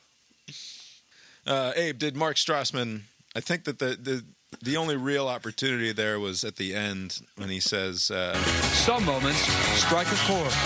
That's La Vida Loca. "That's living La Vida Loca." Did he get off a good one, Abe? No. Sorry, Mark. oh, Strasser. Anyway, good night. I love you, man. I want to talk here now about uh, Jared Carmichael's new special, rather than do this in the ending segment because I think there's, I want a little bit It's more, not s- Sherrod. a little bit more space for this one, That's his middle name, right? right? I don't know. I think it's. Fucking give it all away. I mean, he he gives it the name of the special gives it all away. So, name of the special. It's on HBO Max now. If you subscribe to that, is uh, Rothaniel. It's uh, new in the last couple of weeks, I think, and it is of the. It's a stand-up special ostensibly, but it is it is of the sort of Bo Burnham, and actually Bo Burnham uh, Directed directed, right? this Yeah. uh, comedy special And edited. and edited, yes. Presumably made a lot of the decisions about how it would be filmed and recorded and all of that. And I, I credit where due. I think it, it looks great as a piece of as as a work. I think it it works. It all hangs together. It, it's shot well and it's shot very intentionally and certainly well done. But it is also, in addition to being sort of of that intensely confessional sort of Nanette Yeah. style of stand-up comedy. It is not an hour of punchline Traditional and stand-up. Yeah. Right. It is highly confessional. I, I, let's start with what you thought of it because you watched it as well. Did you I- enjoy? Yeah, I actually watched it today, the day of the recording. I, I caught like a few minutes at, you know, when it came out, and I was like, I'll circle back to it because whatever. Uh, I actually liked it. I mean, maybe because you, Bob, said that you had some issues. So I was like, okay, that's going to be something kind of terrible because on the same platform, HBO, there's um, the widely panned. I haven't seen it. Uh, Bill Maher's new special, but apparently that's like awful. So I was like, well, maybe. No, Bob's This is gonna- issues, and I don't know anything yet, surely is not with the special itself, but with the idea of the special and what it means about comedy that existed before and will exist in the future, and No, also my- as it exists now. My critiques are, are as usual. They're born out of the text itself. They're, they they they are of the thing itself. Do they also speak to wider, grander cultural issues? I'm sure that they do. Right. But I also think that it was funny. Uh, it was it was he's obviously very a funny individual and talented and knows what he's doing, which I think is a, a is a big part of what's going on here that I react to negatively, which is that he very much knows what he's doing here. Uh, which is not to say that it is inauthentic. It's it's not to say that the thing that he's do, that, that that something false is happening, but the idea that somehow in in much much of what my problem with the Bo Burnham special was was how much of what's going on here is Bo Burnham doing a thing, and how much of it is Bo Burnham doing a thing about doing a thing, Uh, and yeah. where is the fourth wall, and when You're- is you're he glancing about the at? inside? The Yeah. Yeah, yeah. The the Okay. inside with Bo Burnham, which I thought had some incredible highs, including that uh, uh, that one particular song Welcome about to the internet. Welcome to the Internet, which is just a fantastic observation and and uh, as I said when we talked about it last year uh, when it debuted. Feels like it could have been written as a response to the opening essay that I posted on my on my blog on at, at Brain Iron. Sort of, it it is in direct conversation with the foundational ethos of my stupid personal brand website. So of course I like it, but also I had other sorts of problems with it. And with this special, which I, I'm not spoiling anything by saying that this is a comedy special in which he spends the first 20 minutes talking about all of the secrets of his family, uh, specifically that his father and grandfathers were philanderers. They were uh, they cheated on their wives and had lots of children out of wedlock, and that those were secrets that were kept in his family. And then he says about 20 or 25 minutes in, this is only like an hour, an hour and Yeah. change of a of a comedy special. He says, and I feel weird about uh, talking shit about all these men in my family who have secrets when I've been walking around with a secret that I've been keeping from them my whole life. I've been keeping from you, the audience, my whole life, and to an extent, I was keeping it from myself for a long time as well. And then the big reveal, he says, "I'm gay." Right. Uh, and then there's a pause, uh, uh, a long, relatively speaking. Anytime that you're in a room full of people and no one is talking, pauses sort of feel elongated. So I'm not Right. sure how long exactly the pause was, but then eventually somebody does the woo thing that people do when they are cheering, and then there's there's clapping, and people. They cheer and they clap because he came out of the closet there in front of them, and he acknowledges that though they're clapping for him because they they are acknowledging the audience is, is saying you have done a brave thing right? This is some you are to be commended for having done a brave thing here Right. he acknowledges almost immediately this is not particularly brave given the setting. Like i'm in a jazz club.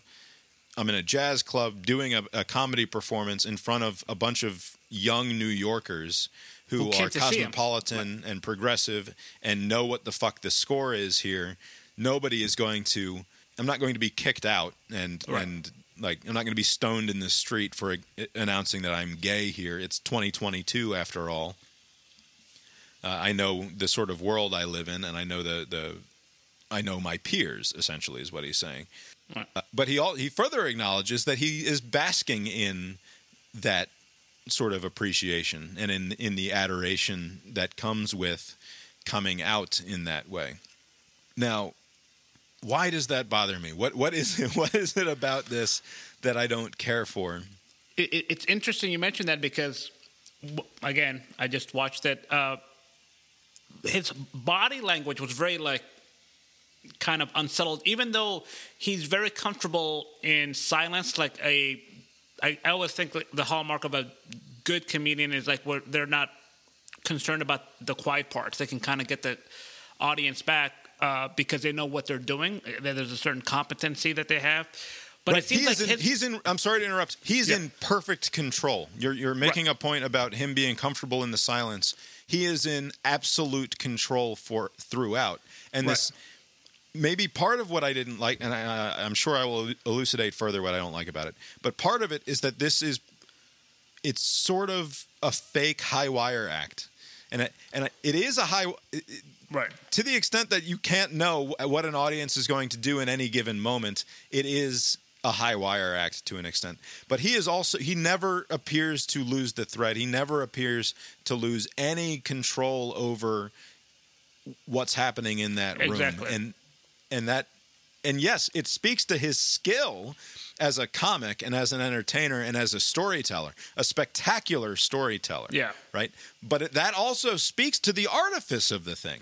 when it is a skill that you're deploying, that talks directly to the artifice of the thing. And there's something about telling bare, honest truth in an in something that is necessarily artificial, that is necessarily structured in a way that gives you complete control. That it it there's a there's something that's dishonest about that thing to me, uh, and I I have I have trouble giving it.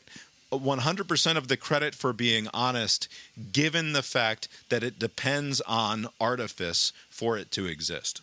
I, I can see where you're getting that. I guess that's a fair criticism. But watching the special, I always thought that his main concern has been his immediate family accepting him, right? and and that's why he was kind of why it took him so long to come out and to admit to himself because he, like you said, the audience very uh, welcoming. The press is going to be welcoming. He'll get all the attaboys from his fellow comics. So there's no issue there. This is no big lift for those people. But his mom, it seems like that's an unsettled thing where, like, hey, Jesus said he's against the gays. I mean, that's not what he's saying, but like that that was the gist of it. Like the uncle called him a slur. Basically, uh, his brother or somebody that he mentioned. It seems like this is a a conflict within his family that's unresolved, and that's where a lot of this uh, reticence and just kind of like I don't know if this will ever be okay with them. I don't think it was the audience. The audience he already had in the bag, no matter what he said, they would have been cool with.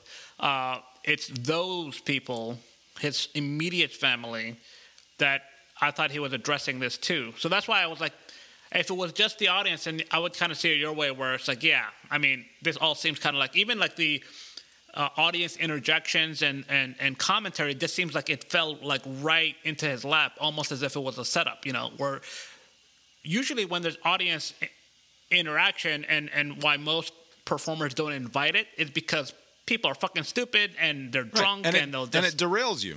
yeah Uh, yeah, but when you have practiced telling a story like comics do, you know what the possible questions are. Right, but they were so to the point and articulate and at the right time that they said. I mean, I'm not accusing anybody of anything, but I'm just saying, just if it, if there was no issue with his mom and whomever else uh, in his family, then I would have been like, this whole thing does kind of come across as, uh, like you say, Bob, artificial in, in a way because he has such a strong command of what he's saying that all of it would appear to be like a a, a- put on, like a show.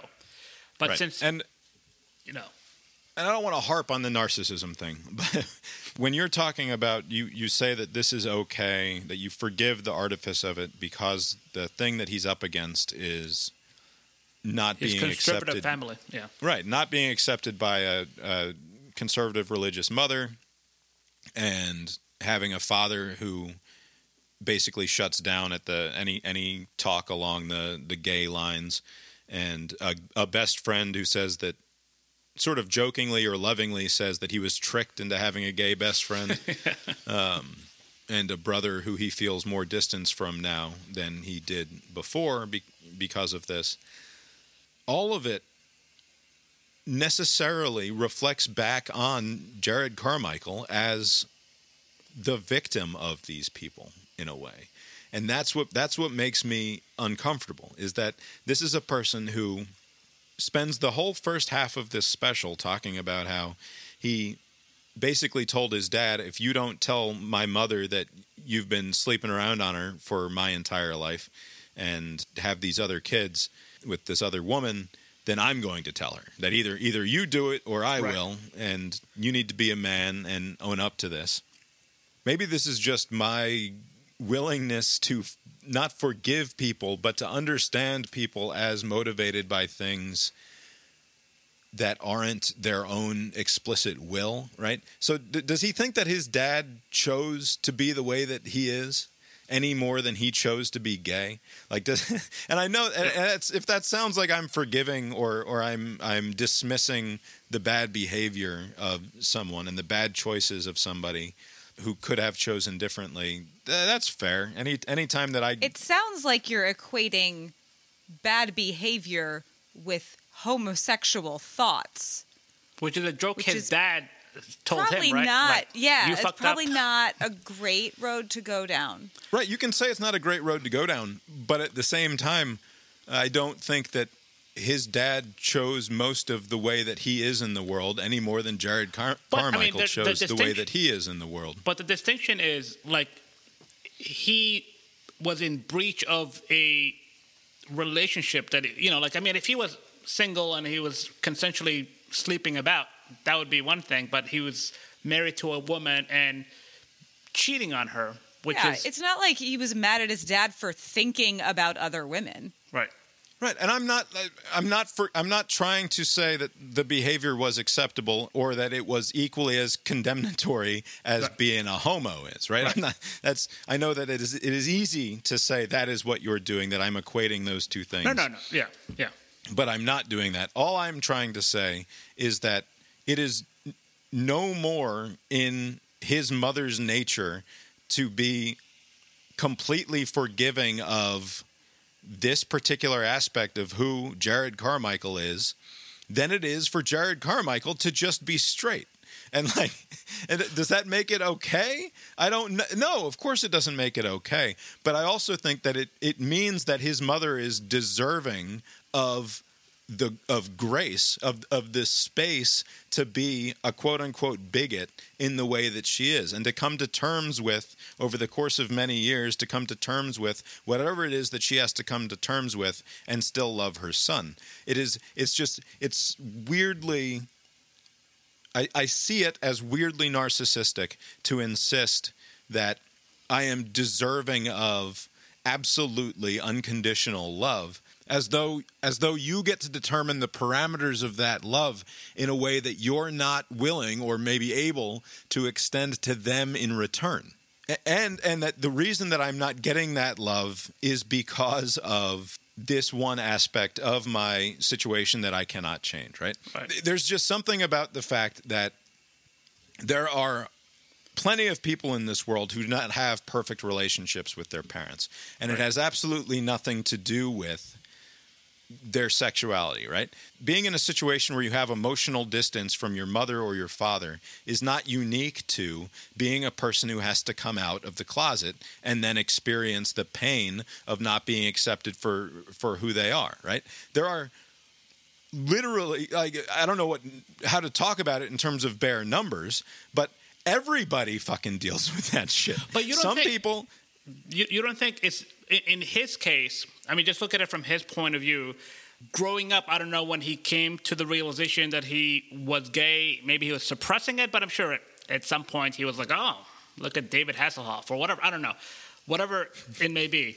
Uh, he he was anticipating this reaction and his worst nightmare i guess came to fruition so like there, you don't you have any empathy for him in that respect. And and in the story i mean i don't know how true to life that he's keeping it uh, in his special but his mom seems to have been quick to forgive the failings of her husband. Like what? They took her, the, the kids took her out to dinner and the uh, old man gave her the, the, the, the bad news later and then the mother called and it's like okay i'm fine. Everything's cool. It seems like the, these personal failings actual failings on the father are more forgivable than just someone's orientations. He hadn't harmed anybody right? As best as we can tell he hadn't done anything wrong except be in violation of this story that the mother believes in which is this religion stuff right? So it's, it's Yeah. like he's being he's not being accepted by the people he loves the most, and he can't reconcile that fact. Because he kept on going back and forth where it's like, I love my mom, she's a great person, but there's there's a coldness in her, and it's kind of in me too. Basically, he recognizes that, and maybe he maybe she's kind of tr- giving him that treatment now, and so it just seems like it, it, he's in a shitty place with his folks, and who knows if they croak tomorrow. Yeah, and that what I'm saying is that alienation from one's parents, if not universal, can be experienced universally, right? Yeah. That the experience of not feeling closeness with your kin is something that I think it's safe to say almost everyone goes through at some point or another in their lives, right? But for Some for other reasons, do you think you don't think there's a distinction? Like he hadn't done anything. It's not like he's like a serial killer, right? Or he didn't become a doctor. I will take my own advice here and try to speak less specifically and more metaphorically or universally uh, as a as a means of conveying truth. I, I, because at, at bottom, I think that the thesis that I'm trying to get at here is that this disposition, the the the, the means of truth telling of sort of radical personal honesty with allegedly no artifice doesn't actually communicate truth better than actual storytelling does. Right.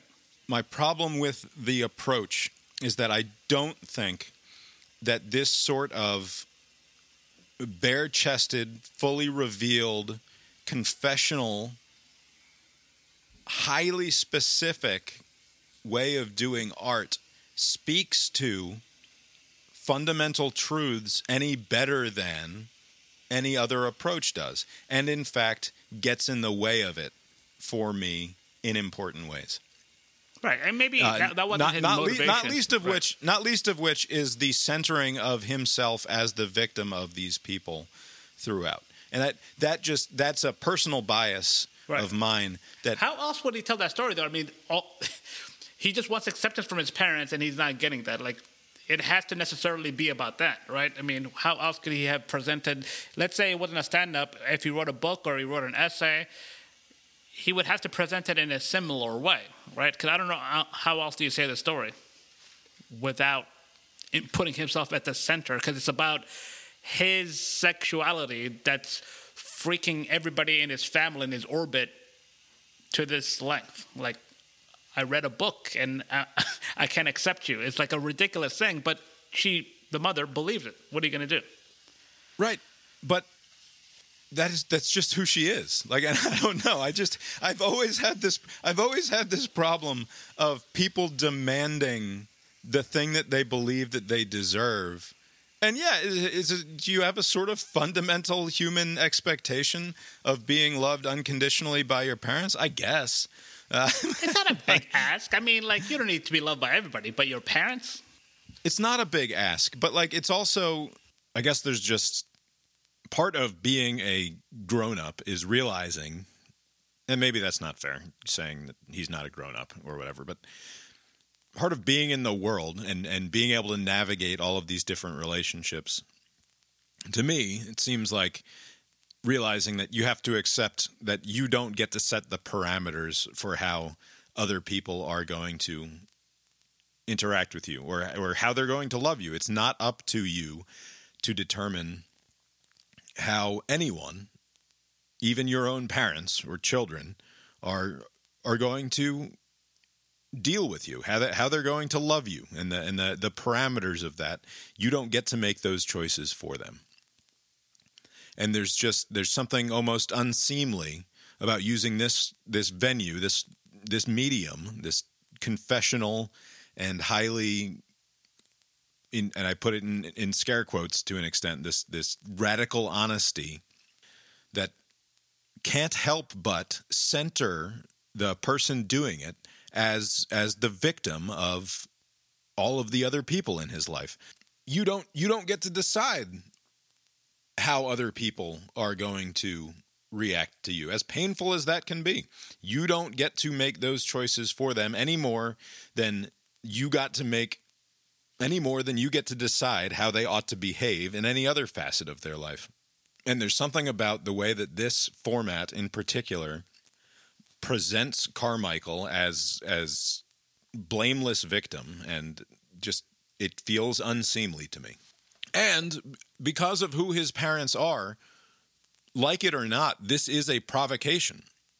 Whatever else it is, it's also a provocation. It's a provocation that is not courageous in the way that a lot of the people in the room take it to be courageous. I think that there are better paths to truth. I think that, as like I said before we started, Bob's real problem is with the medium, not with what was actually said. Yeah, I don't. I mean, maybe maybe that is part of it. I don't particularly care for doing this from the comedy stage. I guess certainly there's I something think that's about your biggest problem with it is that you don't you don't like what it is. Not that you don't like what was said. You just don't like the semi-serious. I also know, don't care for I don't thing. care for memoir in general. Yeah, I, I don't you think that don't it, like it. I don't think that memoir is a sort of valid form of exploring truth know- because it's so fucking obnoxiously inward looking. And I think that he would do a better job of communicating if what he's trying to do here because when he when he at the end when he looks up into the camera and I, mm-hmm. I like who knows if anybody in the room even noticed that that's what he was doing but that's what he was doing he chooses that moment to stare right into his mother's eyes or at least that's the thing that he's trying to convey there that art, he's you know? looking up in, in got to give him a little runway to do his little art thing. Uh, can I be unfair for just one second towards uh, Carmichael? Watching the special, and at some point he mentioned that he's still trying to keep his Christian faith and trying to reconcile that. Again, this is going to be unfair, but I have the sneaking suspicion that were he not gay, he would hold the same prejudiced views his mom has. It's almost kind of like the Dick Cheney being cool with lesbians because his daughter was one. Basically, if he wasn't directly impacted by this undeniable truth, right, that runs counter to what he has believed for all these years, he would be in the same position that his mom is in, right? And so, Right. He says something that's taken as a joke and laughed at, but is also taken in the room as like a, a good moral truth, which is I believe that black men Yeah. should marry black women and make black babies. And that's just like to me, like, okay, sure.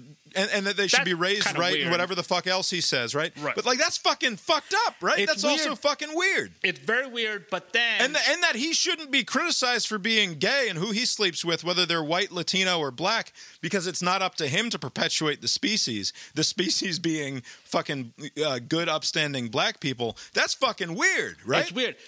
It was weird for like five seconds until I realized, oh, he's just doing that as a setup to his punchline. Like, uh, you know, I can fuck anybody as a gay guy because what difference does it make? I, I'm Right, but hoping play, that but, but no the, but the setup plays directly into a trope that people Yeah. take as a moral good. No, you're right. Yeah, that that that is definitely true. But I, I kind of gave him maybe I've been- I was very forgiving on this Monday, but like I was like, oh, he's setting up, subverting the expectation and making his joke. You know, so it's like maybe he doesn't subscribe to that trope. Maybe. Maybe.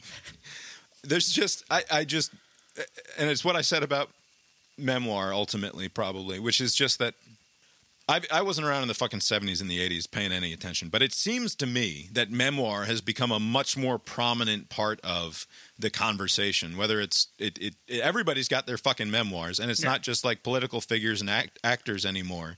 It's anybody who's done anything who's fucking 27 years old gets to write their fucking memoirs and have Terry Gross talk to them for an hour right, Right. like and what what have you done? What are you memoiring about? And it's all it's all just this inward looking identity bullshit and it doesn't it doesn't convey any important artistic truth because it's so inward focusing on the individual and there's something about this as well where it's just so intensely up its up its own ass without acknowledging that it's up its own ass that it drives me crazy and I don't think that it does a particular like I, I honestly think that he could explore these themes better in in in some other form. And Yeah. and and there's something about this this like radical honesty sort of confessional format that doesn't doesn't to me do anything that it's trying to because what it's trying to do is to be is to do the it, it's it's using this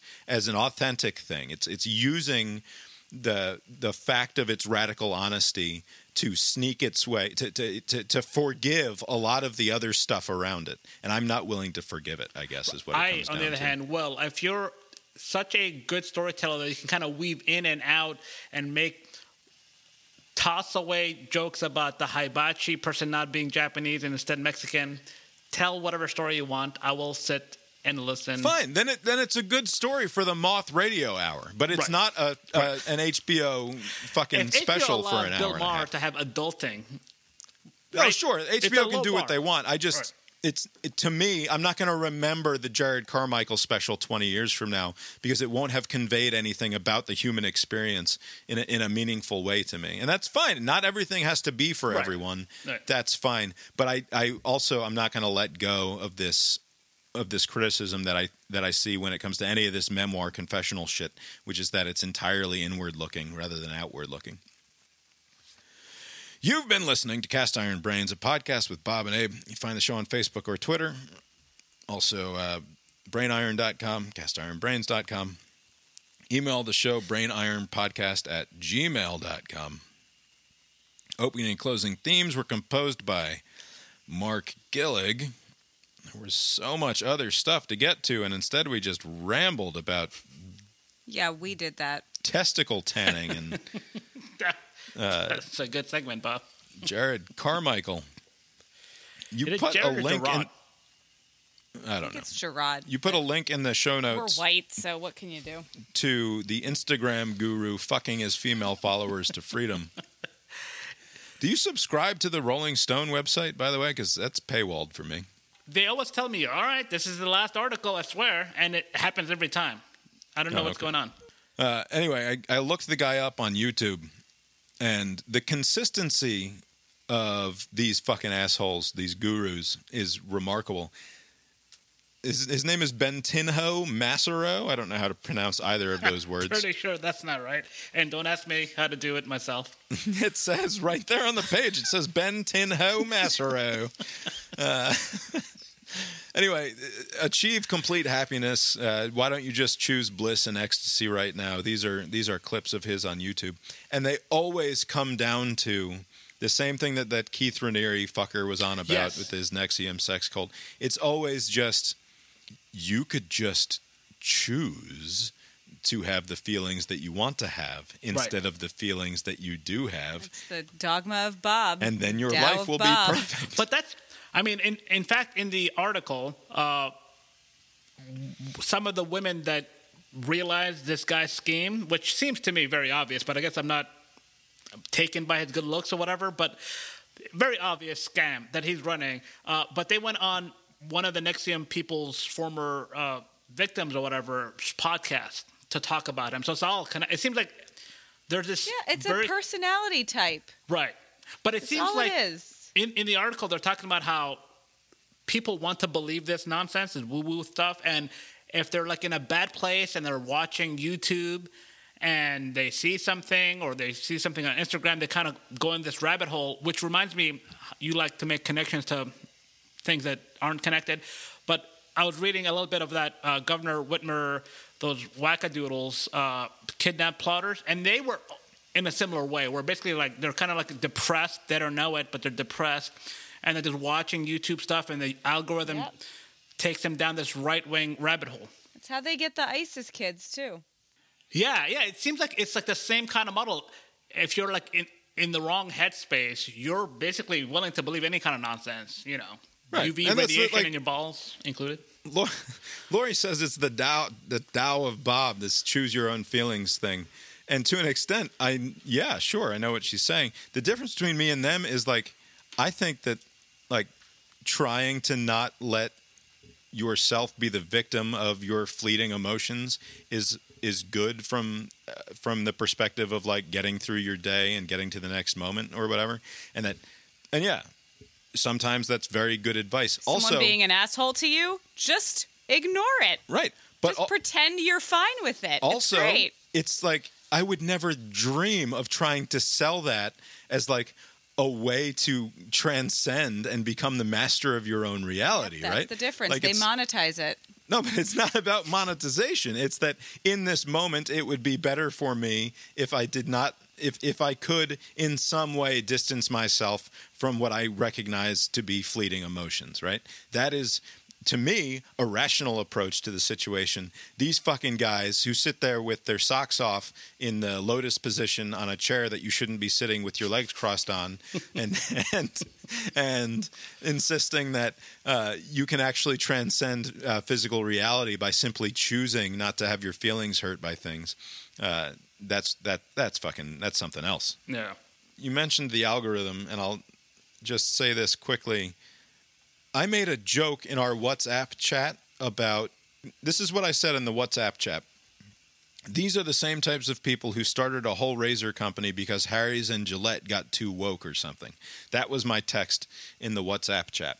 Uh, I then went the next day, I was just reading articles on the internet. and I happened to be at Vox.com, and I got an ad for the company Oh, wow. that I was referring to there, which was Jeremy's Razors, which is started by the Jeremy Boreing guy who runs the Daily Wire with Ben Shapiro.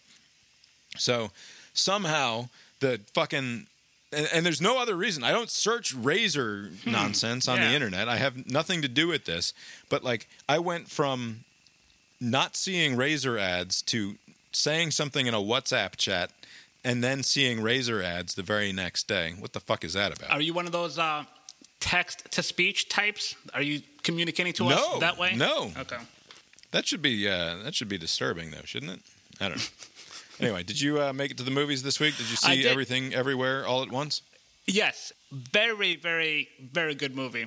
The movie's mostly in an IRS office, and there's like a sex dungeon that's not really true, but everything else was pretty accurate. The drab building, the the way the cubicles are set up. I mean, the movie is basically like there's this absurd multiverse kind of aspect, but it's basically like about this family this woman who had this failing laundromat, failing marriage, disappointed father, lesbian daughter, and just you know, it's a family thing, but it's all this other stuff around it. It's pretty good. I mean, it's very like, what the fuck is happening? There's a scene where, in order for somebody to acquire new powers, they have to like do a bonsai drop into a butt plug, and it makes perfect sense in the movie. But me describing it this way out of context makes no sense. Yeah.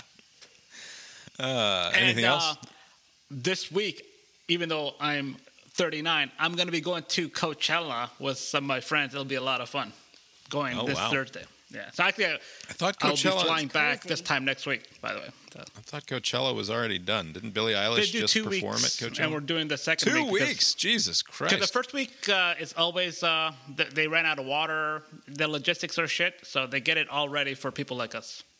Who are the big headliners who you're going to see? Nobody good. I mean, it, it was when I first bought the tickets. It was like Rage Against the Machine and some other people, and then it was Kanye, and then now it's like Harry Styles or whatever, and Billie Oh, Eilish. Jesus. So That'll be fuck me, right? Are you, do you sleep in a tent?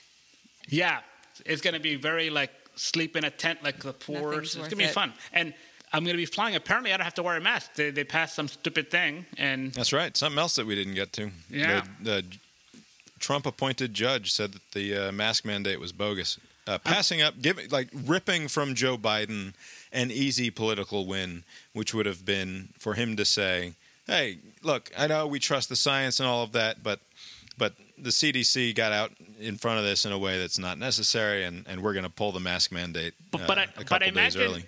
They'll accept this too because like if the numbers go the other way, which I don't think they'll significantly go up, but if they do, they'll say, "Oh, those fucking Trump-appointed judges, like we're trying to As do the usual, right thing." nobody wants to fucking take responsibility Right. for anything. Right. They just want to take credit uh, And one if way it or goes, the other. if, if everything is fine, though, they say it was going to expire in two weeks anyway. They didn't. That wasn't a big whoop, you know. Right. That kind of thing. Anyway, what have we been watching? Did we watch anything? We had Passover. We watched the Gerard Carmichael thing. We played video games. It's very late. It is very late now. Oh, the ultimatum. We should wrap up the ultimatum real fast. Yeah, we we finished, finished the ultimatum. ultimatum. How'd you like it, Abe? So I'm four episodes in, and the format is bonkers because they were pairing people up that didn't want to settle. Like, Yes. what the fuck?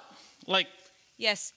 Nick and Vanessa Lachey just want to watch the world burn. Yeah, Yeah, Fucking Colby and uh, what's her name ended up April. April. They ended up together basically just so that they could stay on the show. Like that was. that's right. the, the, the whole conceit is like they're going to pretend to be married for three weeks to see if it works, but but they threw that right in the toilet at that at that last dinner by saying, uh, "I guess if we want to be on the show, we're going to be together." So that's what we're going to do, Right. And get get the most out of this experience or whatever. you think that they would Uh, have a pool of w- eligible whatevers that were either Nope. down that's to get not married or down to just uh, Nope. ha- We finished it. We watched the stupid reunion, and my verdict remains precisely the same. The things, the awful things that I said last week about these awful people, uh, maintained all the way through to the end of the sh- the series. At least it's a kind of like a mindless show you can put on and watch. You don't have to like have hundred percent focused on the content. You know, like some shows that I've been watching recently, which are like If. I were 100% focused on that content, I would have ended up with my fucking head in the fireplace instead of my head on the couch watching pleasantly. If if not for the distraction of my phone and my silly word games, you hardly had your phone out. We were mostly watching it. I would have been slamming my skull repeatedly into the brick facade of our fireplace. Abe, you uh, got anything else for us tonight? Nope. Well, then I guess that's all we've got for tonight, then. And we will talk to you next time. Later. Think about it in terms of the, the critique of Hollywood is that you have the white male protagonist and and he is the one who grows. He is the one who has to learn the lesson or he is the one who has to save the day. But Right. the whole point is that the story revolves around this person who the queer black trans kid who lives in the ghetto has no can't can't possibly see himself in the white male protagonist, right? That that's the argument is that you can't actually experience universal truth and get truth from art unless you see yourself in that. And my my contention is that these people, because they're human beings, are actually really good at transposing themselves into these roles and finding the empathetic core of the art there, whether or not it's a gay, queer, trans, black kid from the hood playing the main role or whether it's Tom Cruise playing the main role. I'm, Right. I'm not doing a great job of explaining what I'm talking about here, and I recognize that. But there's something about the creation and the consumption of art by what we would call today marginalized communities when it is created by other people that has given them a unique ability to be empathetic, right?